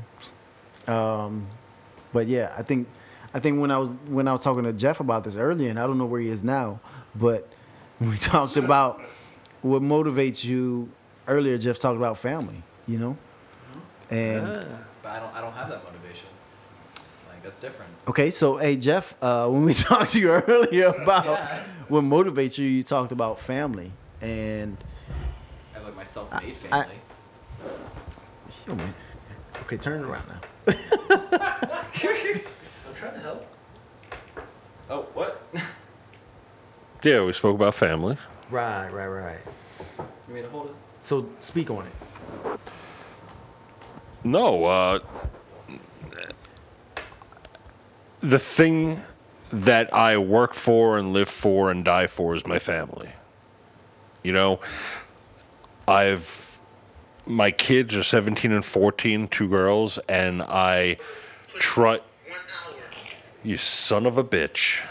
Wow. Uh, harsh, bro. I try to impart in them the wisdom uh, to be strong and independent and not have to rely on anybody. And uh, I've told them different things, uh, like, you know, What when it comes to a job, that I think that this generation and our generation and probably generations to come are a lot different than our parents were and their parents and their parents.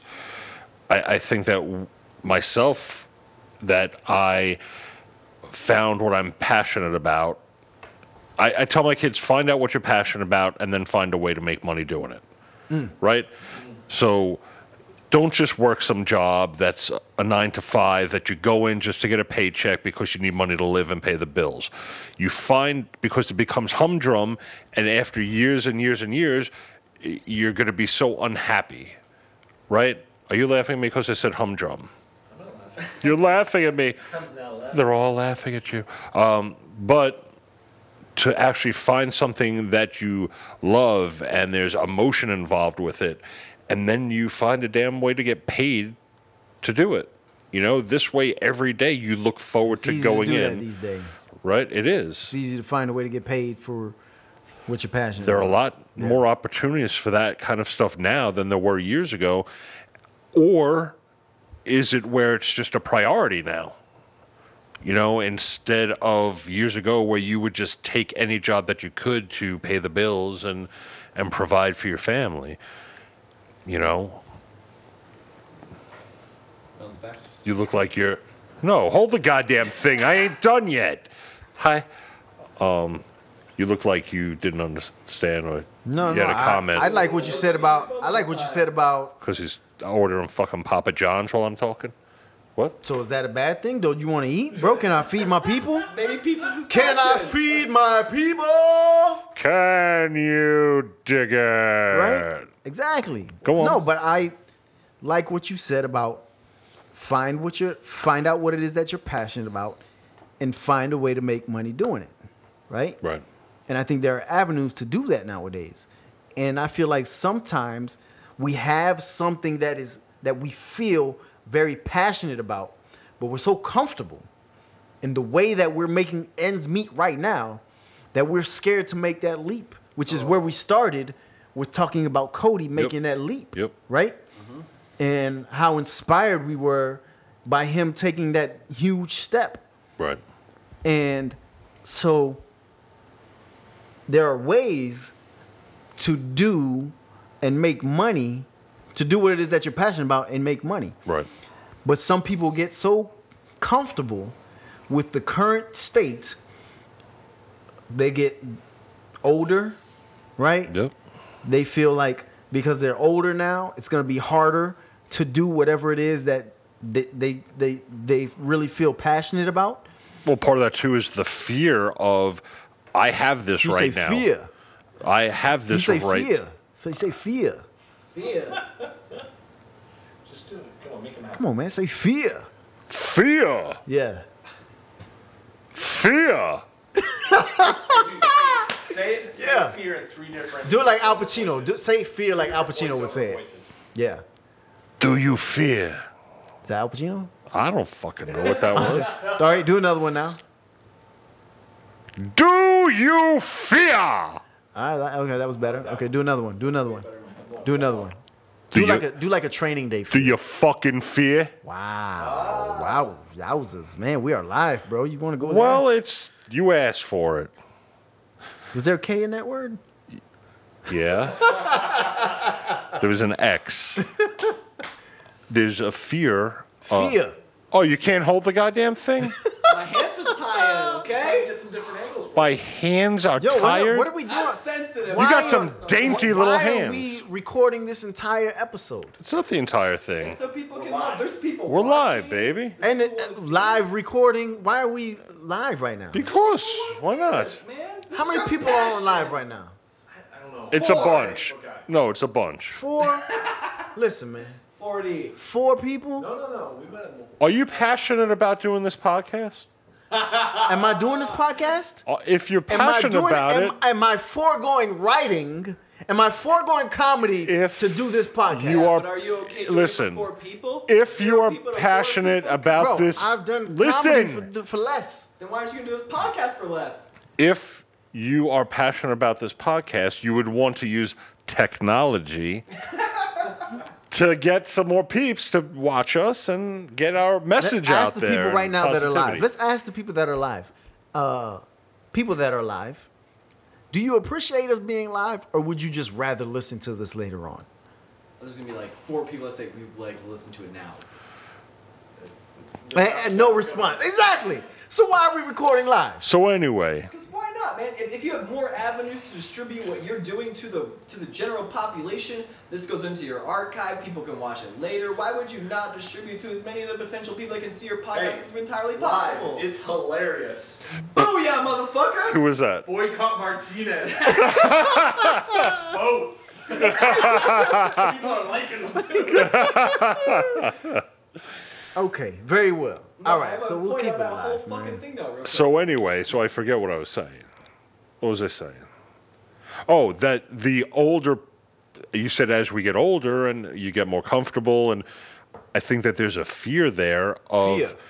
Fear. we ain't going there again.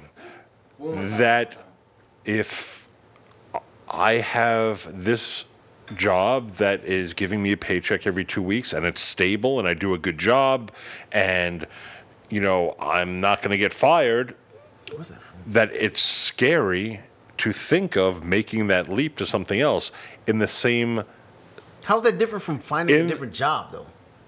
but I'm saying job with a new paycheck.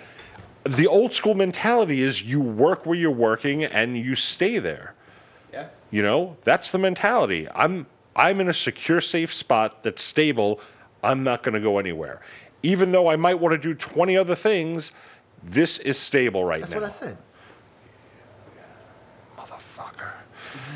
So what I'm saying is that so you're saying you agree with me? it's not too late, even if you're 40 or It's too late, baby. Now it's too I late. fucking give Though up. we really did try to make it. No, there, there, there is there is a side. eight that. pounds, six ounce baby Jesus. Please help us. Uh, yeah, no, we agree. It's hard as you get older. Right, but so I was t- telling you about how I what I'm trying to teach my kids. I don't want to be the guy on my deathbed saying "What if." Yeah. To me, that is one of the worst things that could ever happen. So To what let the motivated you to do voiceover? It's it was. That's a good question. It's a good question. I like that. I'm like a puppy. He snapped, and I'm like, yeah. it it was finally for years saying, I would love to do it. I'd love to do it. I've always wanted to do it. To just saying, just do it. But Just do it what pushed because. you over that hump? Like you've been saying, you've been saying something had to happen.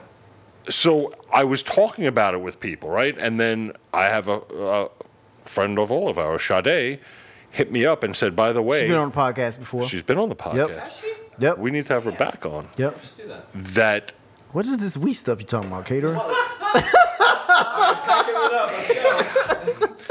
that she hit me up and said, by the way, University of Florida is having this class on doing voiceovers. Remember this. Took that, wound up taking another class that got me more into it, practicing, making a demo, the whole bit.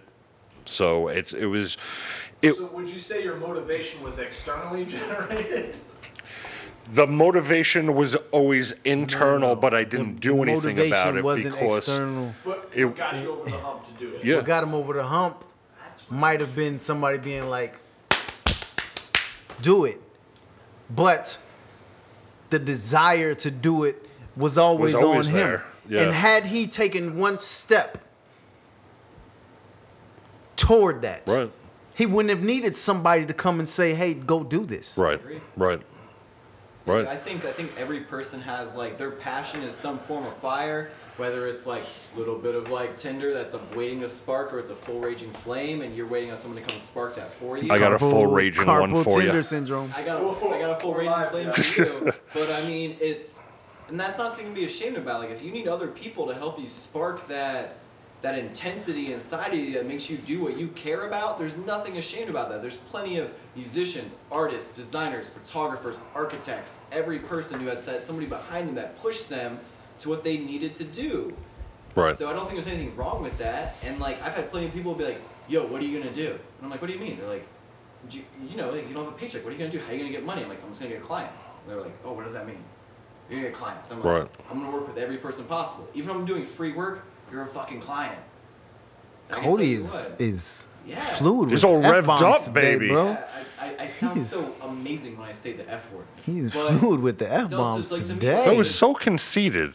Somebody, I very- sound somebody made a very eloquent comment. I think talking about motivation was that it wasn't that they were Who? the motivation for it. I don't know if this person would appreciate it. Yo, but they they said, on the live podcast. Oh, Who it's it? live. Everyone sees this. So and so from where? Don't say names. Yeah, so and so from where? From around the block. So and so from where? from the Northeast Florida area. Give her name, bro. They're, they, they're responding to us live. Johnny it's like a caller. He's already got a like hey, on his comment. All right, hey, caller, uh, what's your name? Where are you calling from? We're His name's uh, Bill Phillipsick, and he said, or the opportunity to learn about it presented itself that opened the door to take that first step. So, like, I think that's in reference to Jeff's thing is that you had this idea, and all of a sudden the, the, the motivation was there, but you needed some sort of external influence to. Oh, give you that a little bit. that. I didn't Respond to the I didn't- caller. Jeff, I, respond to the caller. agree Jeff. 100% Respond because to- Jeff's responding to the caller. because Respond to the caller. because it was fear. First of all, you got to thank the caller. And- thank, thank the caller. Thanks, Bill, for the call. Thank you, Bill, for calling.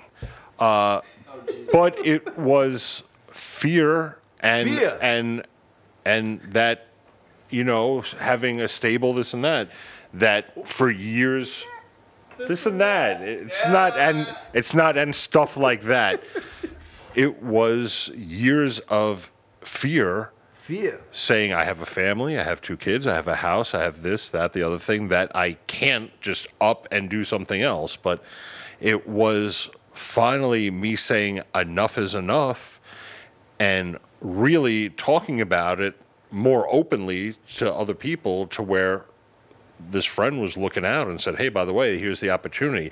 And that I think was just what I needed to just start. So do, do you think that people who have these passions outside of what they're doing, maybe they're passions they feel are wrong or passions they feel like they can't pursue, do you think the best thing for them to do is express them to the people around them in such a state where they have to convoke something to them? What, what, what did you say? Ireland? Convoke? Well, Invoke? it's. Bring up? Did you say convoke? I'm just so Convoke, I said happy. you said convoke. I, I'm just so happy because I can't talk, and that's without drinking, and so I'm good. But yeah, absolutely. I, I I don't think that people should just walk around with all of these, let's say, dreams or a passion or something that they want to do, and not speak about it. You know. Yeah, I could want to sing in an opera, but But you got to act on it, man. You have to act on it. You have to act on it. Like, people, you still know? That's I feel like that's the thing, right? Like people love to talk about it, man. And you, you like what's that phrase go? Don't talk about it, be about it. But like people love to talk about it. They love to talk about these grand ideas and and the things that they want to do in life. But if you really want to do it, then you're gonna jump into it. You're gonna leap like Cody did, and you're gonna go do it. Yep. Yep. My That's best it, ad- man. My, my, my best advice is if you want to do something, if it's like creative, art, a diet, quitting like quitting smoking, whatever it is, don't tell anybody you're doing it. Just do it, and like three to six months from now, people will realize you're already doing whatever it is. And by that point, they're like, "Fuck, I'm behind the game." Cody and the f bombs, bro. Jesus, God, Listen, we po- we post this stuff rating that it's explicit, so can't say the f bomb anymore. I'm just No, you but, are like- you are just bringing. give them a little rum and it's all today. all downhill from there. F bomb from there, man. But no, I think that's like entirely the case. I think people should just people should just own. Any got a- anybody got a promo code for Papa own their- John's? I don't know. It's probably. Does Vincent Martinez and- Anyone have a promo code for Papa John's? He just asked. Yeah, Hey, uh, our, our four listeners, our four listeners. Anybody got Nah, a? man, it's growing, it's growing. It's growing. It's growing. Yeah. Now that we're two hours Any more in. comments? Now that we're two hours they're, in. They're ticking by. I'm trying not to. But you know. Does anybody have Yeah. a promo code for Papa John's? I don't know. Why don't you Google it? Try, hey, try. What is it? Jags 50. Like. Is that one? Is that one I on don't here? know. Oh, hold on. I gotta go back. Yeah, we get a lot of comments. It's hard to like. How about I, I got fired 18 I think it's a knock on. Papa John's. Hey, Oh, try- was it 18? 2018? 2018. North For 25% off. God, shit ain't funny when you gotta explain it. I I concur. can't do both, man. True North. True North for 25% off. True North. Yeah. Okay. T R U E. How do you spell true? Well, there's an old rap group called True, and it's T R U. But Well, I don't know. Papa John's is sponsoring True. True X North. True Come. North. Yeah. People don't want to hear about your goddamn Papa Hey, so there, so there's got to be more True than North. that thing says because like people have been texting me like, oh, I'm watching, and they're not showing up on the feed thing, so uh, it may not be completely accurate. So we may have more than the six it says up work? there. Get 25% off? That's what's up. Wait, I don't know. Oh, God, Oh, yeah. Martinez is the best one. Yeah, that was I wasn't gonna share that one. is going to uh, Hashtag, yo. whatever it's called. That's fine, bro. Hey, boycott me. I'll just go sit on the couch, man. Alright, hold on. Let's, let's, let's. I like, have Zoom, Do I you can wanna, get like, it. do you want to, like, section this? Fuckers, we're doing a podcast. Let's go. Talk. Whoa. Oh man, yo! First of all, listen, uh, folks, we apologize for the massive amount of f bombs that are being dropped today. Normally, you know that we that we don't um, really jump in with that amount of fury on our I'm podcast, but excited about having my own today, microphone. for some reason, listen, Yeah. it's the passion. it's the passion that is driving all of this energy and bubbling up this great conversation. And as a result, the f bombs are flying. So we we So- apologize, right? If you're offended by a certain language, uh, by But it's uh, also 2018. by uh, uh, certain word uh, that might be offensive. We apologize. But listen, uh, the content and the subject matter that we are broaching here today is uh, uh, very important, and uh, we uh, we want the young people out there to understand that uh, You want my, my, my audience? you, want, you want my audience Good. to join board with this one? No, but I mean, they're motivated as shit right now. my who motivation. who's that? Who's that? Who's that caller? now. Davey. Davey V. Who's Davey V? Cousin of Gary V. Cousin of Gary V. No, but I mean, something back to what I was saying Hey, was no, like Vargas that. brought up a good point. He said, pursue your passion as much as you are able to without ignoring your other responsibilities. Unless it's a comic book store. But here's the thing, no, That was a great idea. I have I have a point against that though. Was A point against what he just said. Yeah, a point of ignoring. A point against the caller. They're both in tomorrow, Yeah. so he can punch you in the throat. Yeah, put right, right, right here. I'm gonna bring my 150 comic books in gonna- for I'm him gonna- I'm gonna to look over days, and add to his store.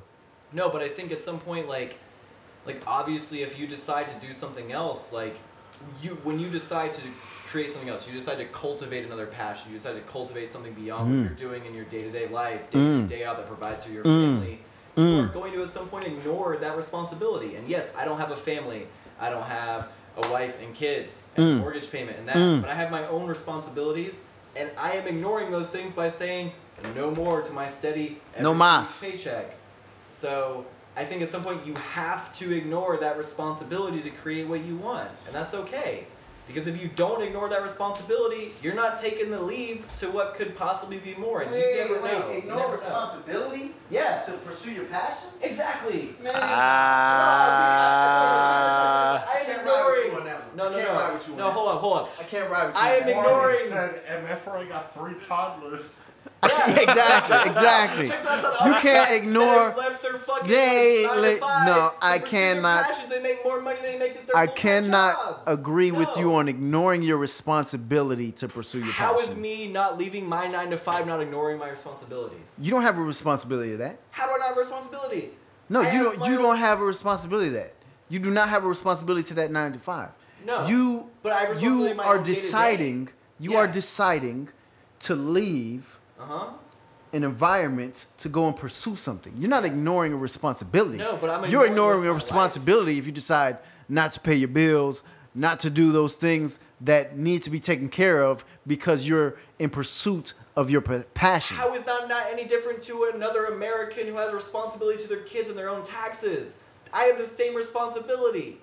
Uh, you lost me, bro. No, so check it out. So someone else is paying for their Tony's kids and their family, right? yelling. How is that responsibility any different than the responsibility I have to my own duties as an American citizen? I still have a rent, a c- two car payments, two Okay. insurances. Are you gonna ignore those? Res- are you gonna ignore those bills because you're pursuing this passion? No, but I'm taking. No, the risk exactly. of not So how are you- Income. I don't have a guarantee. You're taking a risk. I'm taking a You're risk. taking a risk. That I, I feel like that's that different. risk. No, no, no, no. You said ignore responsibility. That's Oh. different from taking risk. Yeah, there's it's still basically ignoring. I don't know if it's No, no, no, no. Ignoring is if somebody just completely doesn't take care of what they're supposed to because they're in pursuit of No, something. At some point, Taking a risk No. is different. Taking a risk is the same thing as ignoring if there's no guarantee. I have contracts with people, they could easily just as ignore those contracts as them not paying me at all. That's the same thing as ignoring as taking a risk. I have assumed the possibility that all of that income I need to make as a person to sustain my lifestyle and what I do will never come in. That is the same thing as taking the same responsibility to your children. And you Nah. have to be okay with that. You No, are I don't know betting what's gonna come in. you are betting on yourself Yes. to How's that not make ignoring? those things happen. You're What not it doesn't? ignoring something. You doesn't? are in active pursuit Yes.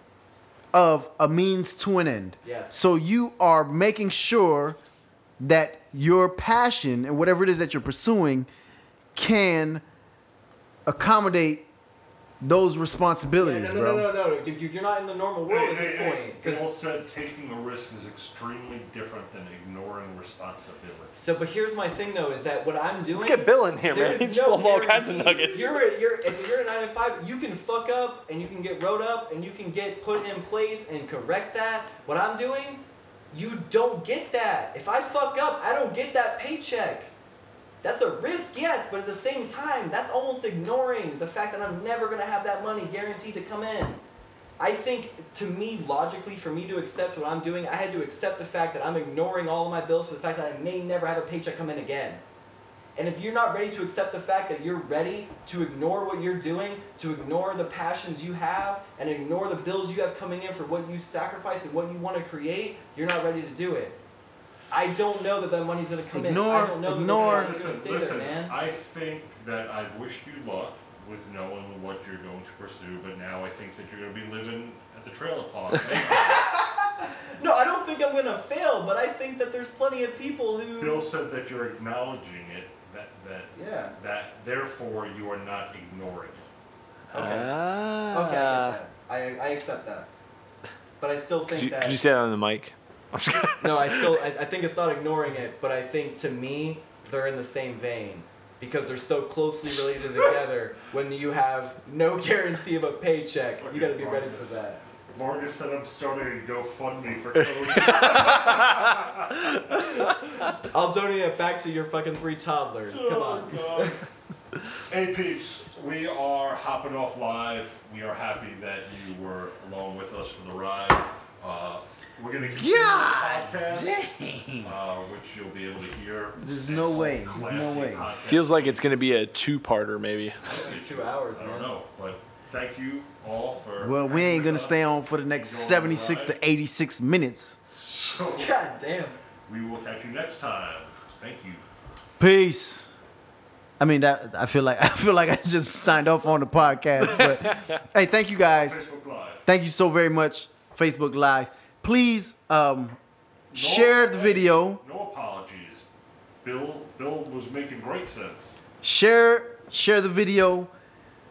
Subscribe Subscribe. and then share what you've just subscribed to because I mean, we want people to hear these very intense uh, conversations from just average people, right? At the end of the day, that's what we are. But we have about 40 episodes up. There's a lot of great content, a lot of positive content on there, and we want to continue to spread that positivity as much as we can. So subscribe, share it as often as as often as you can, as an off, as often as you like, and we greatly appreciate that. Thank you guys for watching us and for listening. Uh, now we'll go to Oliver Twist, who's going to ask for more, sir. Oh, it's. what, what am I listening for moron, man? Are you ready to end this shit? Sign off, fuckers. No, we're just doing Man, Facebook all Live. these f bombs today. I said I shit. know. He dropped an f bomb. It was amazing talking to all of you. Thank you for watching. I'm excited to talk to Jason and Jeff and uh, the professor. As always, they know their names, but not your name. So it's totally cool. So thank you all. I apologize for the f bombs. Apparently, my lack of using them is because I don't have enough passion. But uh, thanks for tuning in. Um, catch you guys next time. wow, wow. Well, no, that was the thing. You're like, we're so passionate. I'm like, oh man, maybe that is my problem. I haven't used the f bomb once. I've been, I've been around. I've been around way too many people that swear too much. Are you? We stopping the podcast right now? No, No, you gotta What are we sign gonna up, keep man. talking You about? gotta keep going. We Well, just. gotta, like, like, well, we still at we least can need. go on for two hours. Oh, we have to wrap up. We have to do our wrap up. just shut the damn thing off. Oh, my bad. Hey. Click it's over. Uh, so, ladies and gentlemen, we've come to that point of the podcast. when the Facebook Live is over. Facebook Live is over. We just Facebook Live for about an hour. Wish I kind of would have known. For a. Seriously, man, this dude just views. invaded our privacy. 53 views. Damn. You just, you know, you just, Holy shit. You're famous. yo, you just violated our privacy, bro. Our privacy. Hey, you everybody recorded live liked to it. the internet, man. Our privacy, man. We're still rolling here. Come on. I, I, I, I know. So we spoke about a bunch of stuff today, uh, Then we, we talked about passion and motivation. and before that, these these podcasts get a little unruly when there's alcohol involved. Sorry about that, everybody. It is every time. More lately, though. And Cody has that like drunk man look on his face, like he's gonna go kick a baby. And his own mic. But we get to the point in the show when we uh, wrap things up and we ask the yay yay for his beast mode moment to kind of wrap it all up and put a little bow on it. Yeah, and I, I, I mean, I would love to hear, um, You'll hear our opinion on the podcast. Yeah, I would love to hear about what the professor and uh, Cody the caterer have to say. So, so is this the professor's points? Is that what we're? The professor's points. That's Trying to- right. Yo, Jeff ain't been callback. out in a minute. He forgot. No, I think uh, if anything emerges from this podcast for me, it's this idea of um, passion and motivation and how they're linked together. Um, Where motivation comes from, that it can have these, it can have external influences, right? But the important thing is the internal motivation that comes from passion.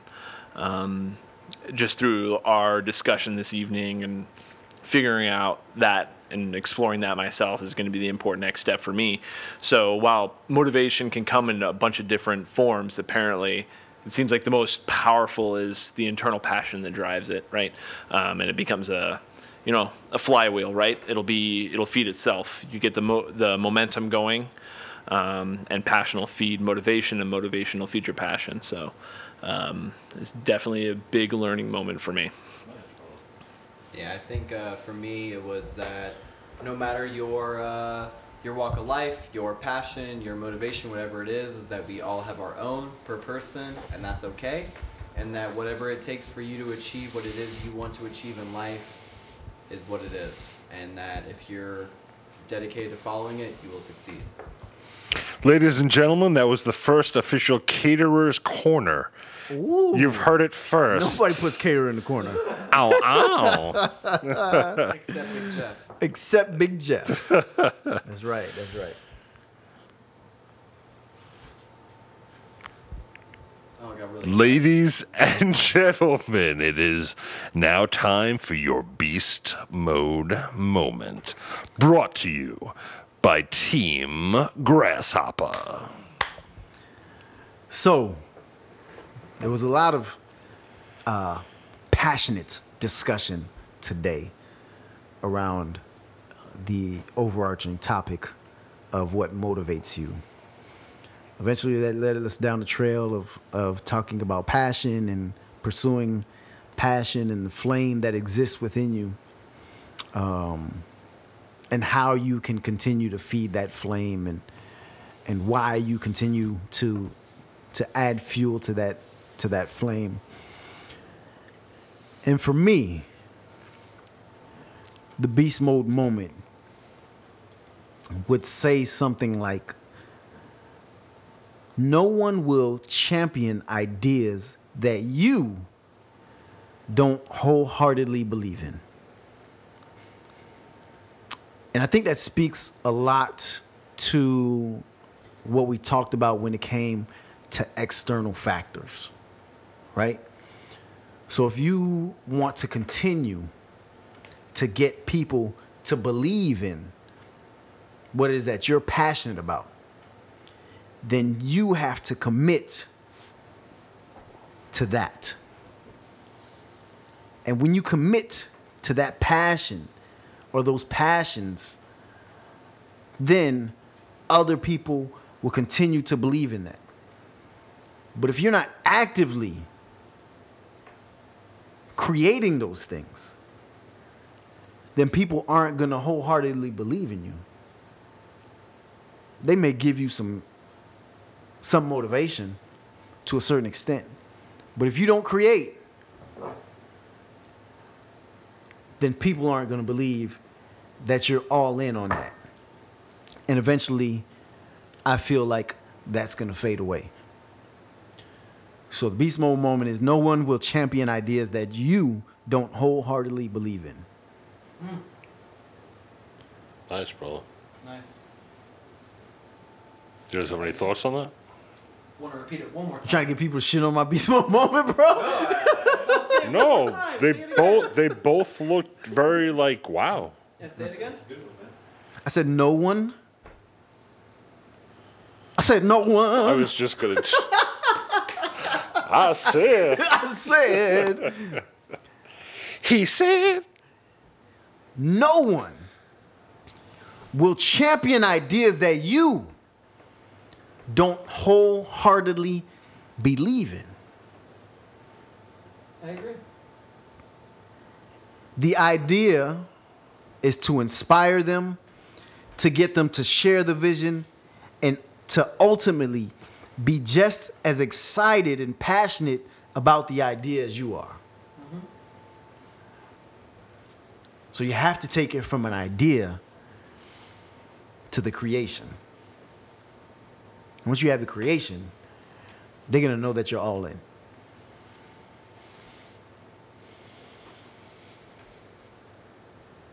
Love it, brother. Yeah. So did you still do you want to get insight, Professor? Did you want to? You were like, what did you guys think about that? Man, do you, think about this beast mode? No, man. To add on to. To add, oh wait, wait, wait, wait, wait. Just to clarify, just to clarify, Jesus.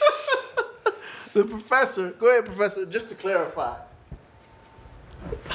I thought that was probably your best beast mode moment that I've been a part of. So I like, Yeah, Way to feel- shit on it, Jason. agree. I. Now they're shitting on the beast mode moment itself.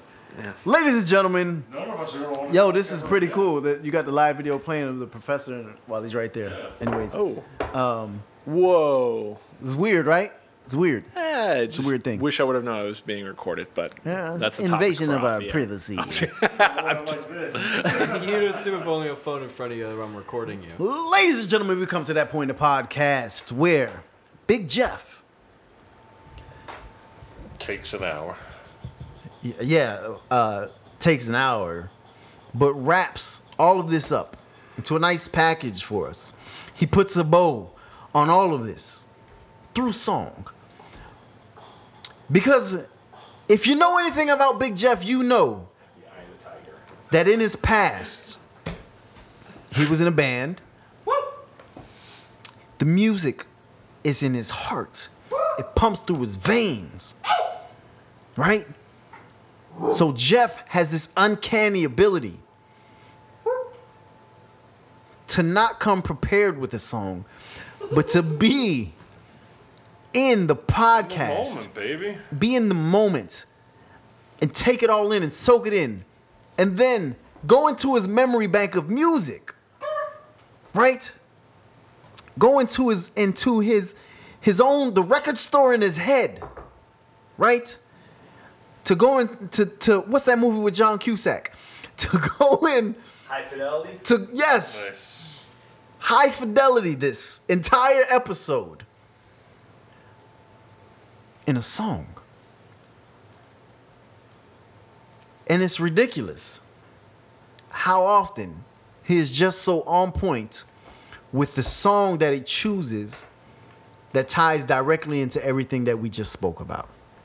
He's been out for three and a half months. So give him like two episodes. And you know, one thing that always happens when Jeff plays this song is that I give him this look. Like, who the fuck is that? And why are you playing that song? But then, what he does is he says, Yay, yay, let me tell you who that artist is. That was Eagle Eye Cherry. And the name of the song, Yay, yay.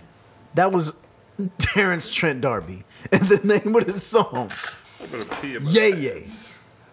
That was the Go Go's. And the name of the song, Yay, yay. That was Willie Nelson. And the name of the song, Yay, yay. That was Stevie Wonder. And the name of the song, Yay, yay. That was Marvin Gaye. And the name of the song, Yay, yay. That was Creed. And the name of the song. But it's fascinating to me that he can actually go and find the most fitting song that really ties all of this entire conversation up. And then he'll talk about a little bit and why he chose that song. So, ladies and gentlemen, oh, now, They were right here. ladies and gentlemen, without further ado, God, I hate you. Jeff's joint. My red is so confident he flashes trophies of war and ribbons of euphoria. Young, full of daring, but very unsteady for the first go round. My yellow in this case is not so mellow. In fact, I'm trying to say it's frightened like me. And all of these emotions of mine keep holding me from giving my life to a rainbow like you. But I'm a,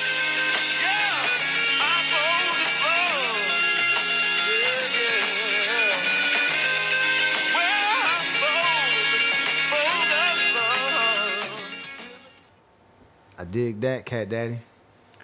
Was it worth the wait? Uh, I mean, it Not- was a not good that song. much. Was it worth? Was it worth twenty minutes of you? Listen, I am not a hundred it? percent, Who was it? and oh, you we're know, with you. We're with you on that. We're and with I know that you like to poke fun, but I am fully involved and listening and want to hear what you say when you tell your beast mode moment, you know, and I don't want to be looking on my phone for stuff Mm. while you're talking. So that's why sometimes it takes me a little longer. okay. Okay. So just to explain to everybody listening. So you're not ordering pizzas while people are talking. No. Hey, no. forgive me for wanting to feed my guests. The guests So that was Jimi Hendrix. Uh, Yeah. And I feel that, especially that song, with the lyrics, what was the name of the song? with the lyrics and with the name of the song, that it is fitting for what we're talking about. The name of the song is "Bold as Love." Bold as love. So Bold as love or bold, bold is love? as love. Boulders like the rock boulder. right? So you motherfuckers are shitting on my moment. Well, Cody is actually because he's drunk from half a half a glass of rum. So he'll probably call in sick. Yeah, disconnect that. Uh, but going through the song, he's talking about you know how each color is a different emotion, and and it just made me think about everything that we were talking about with a lot of times when we don't reach for what we're passionate about or reach to get up to do something we're passionate about it's excuses after excuses right like talking about the voiceover thing after 30 years 20 something years finally I do something about it. You know, it, it took a few different things for me to do something about it. Um, so I think with anybody that there are things that they want to do. And there might be reasons why at the time they're not doing it, but years should not go by without them doing it. You know, I can understand in the moment if there's something that's prohibiting it, but the longer you wait, it only gets tougher and tougher to do. And and uh, you know, I, I think it's just excuses. And and not to be mean or, or say anything to anybody, but if you want something bad enough, you make a way and you create a plan on how to make it happen. And once you do that, then you have to make sure that you succeed at whatever it is. You know, you could try something that's great, but you can't just try something to say, hey, I'm doing this. You have to work and work and work at it to become really good at it so you succeed. So, kind of like going through the whole song, and if you listen to the lyrics, it will kind of kind of make sense a little more but it was kind of like hey this color is how i feel there and this color is not how i feel but blah blah blah and to me it was kind of just like okay so with this i'm making excuse as to why i'm not doing this and you know what in this instance or this color i should get up and be strong and be bold as love love is bold and love is like the number one emotion there is so you know what? Get out there and and be strong and uh, be brave and do that thing that you're always wishing that you would do or would have done. Make it a reality. I like it.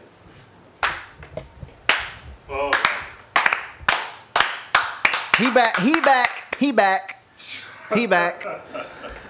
Ladies and gentlemen, for Cody the caterer, for the professor, I'm Yeye Martinez. This is Big Jeff. Until next time, this has been Beauty and the Beast Mode podcast. Peace. See ya.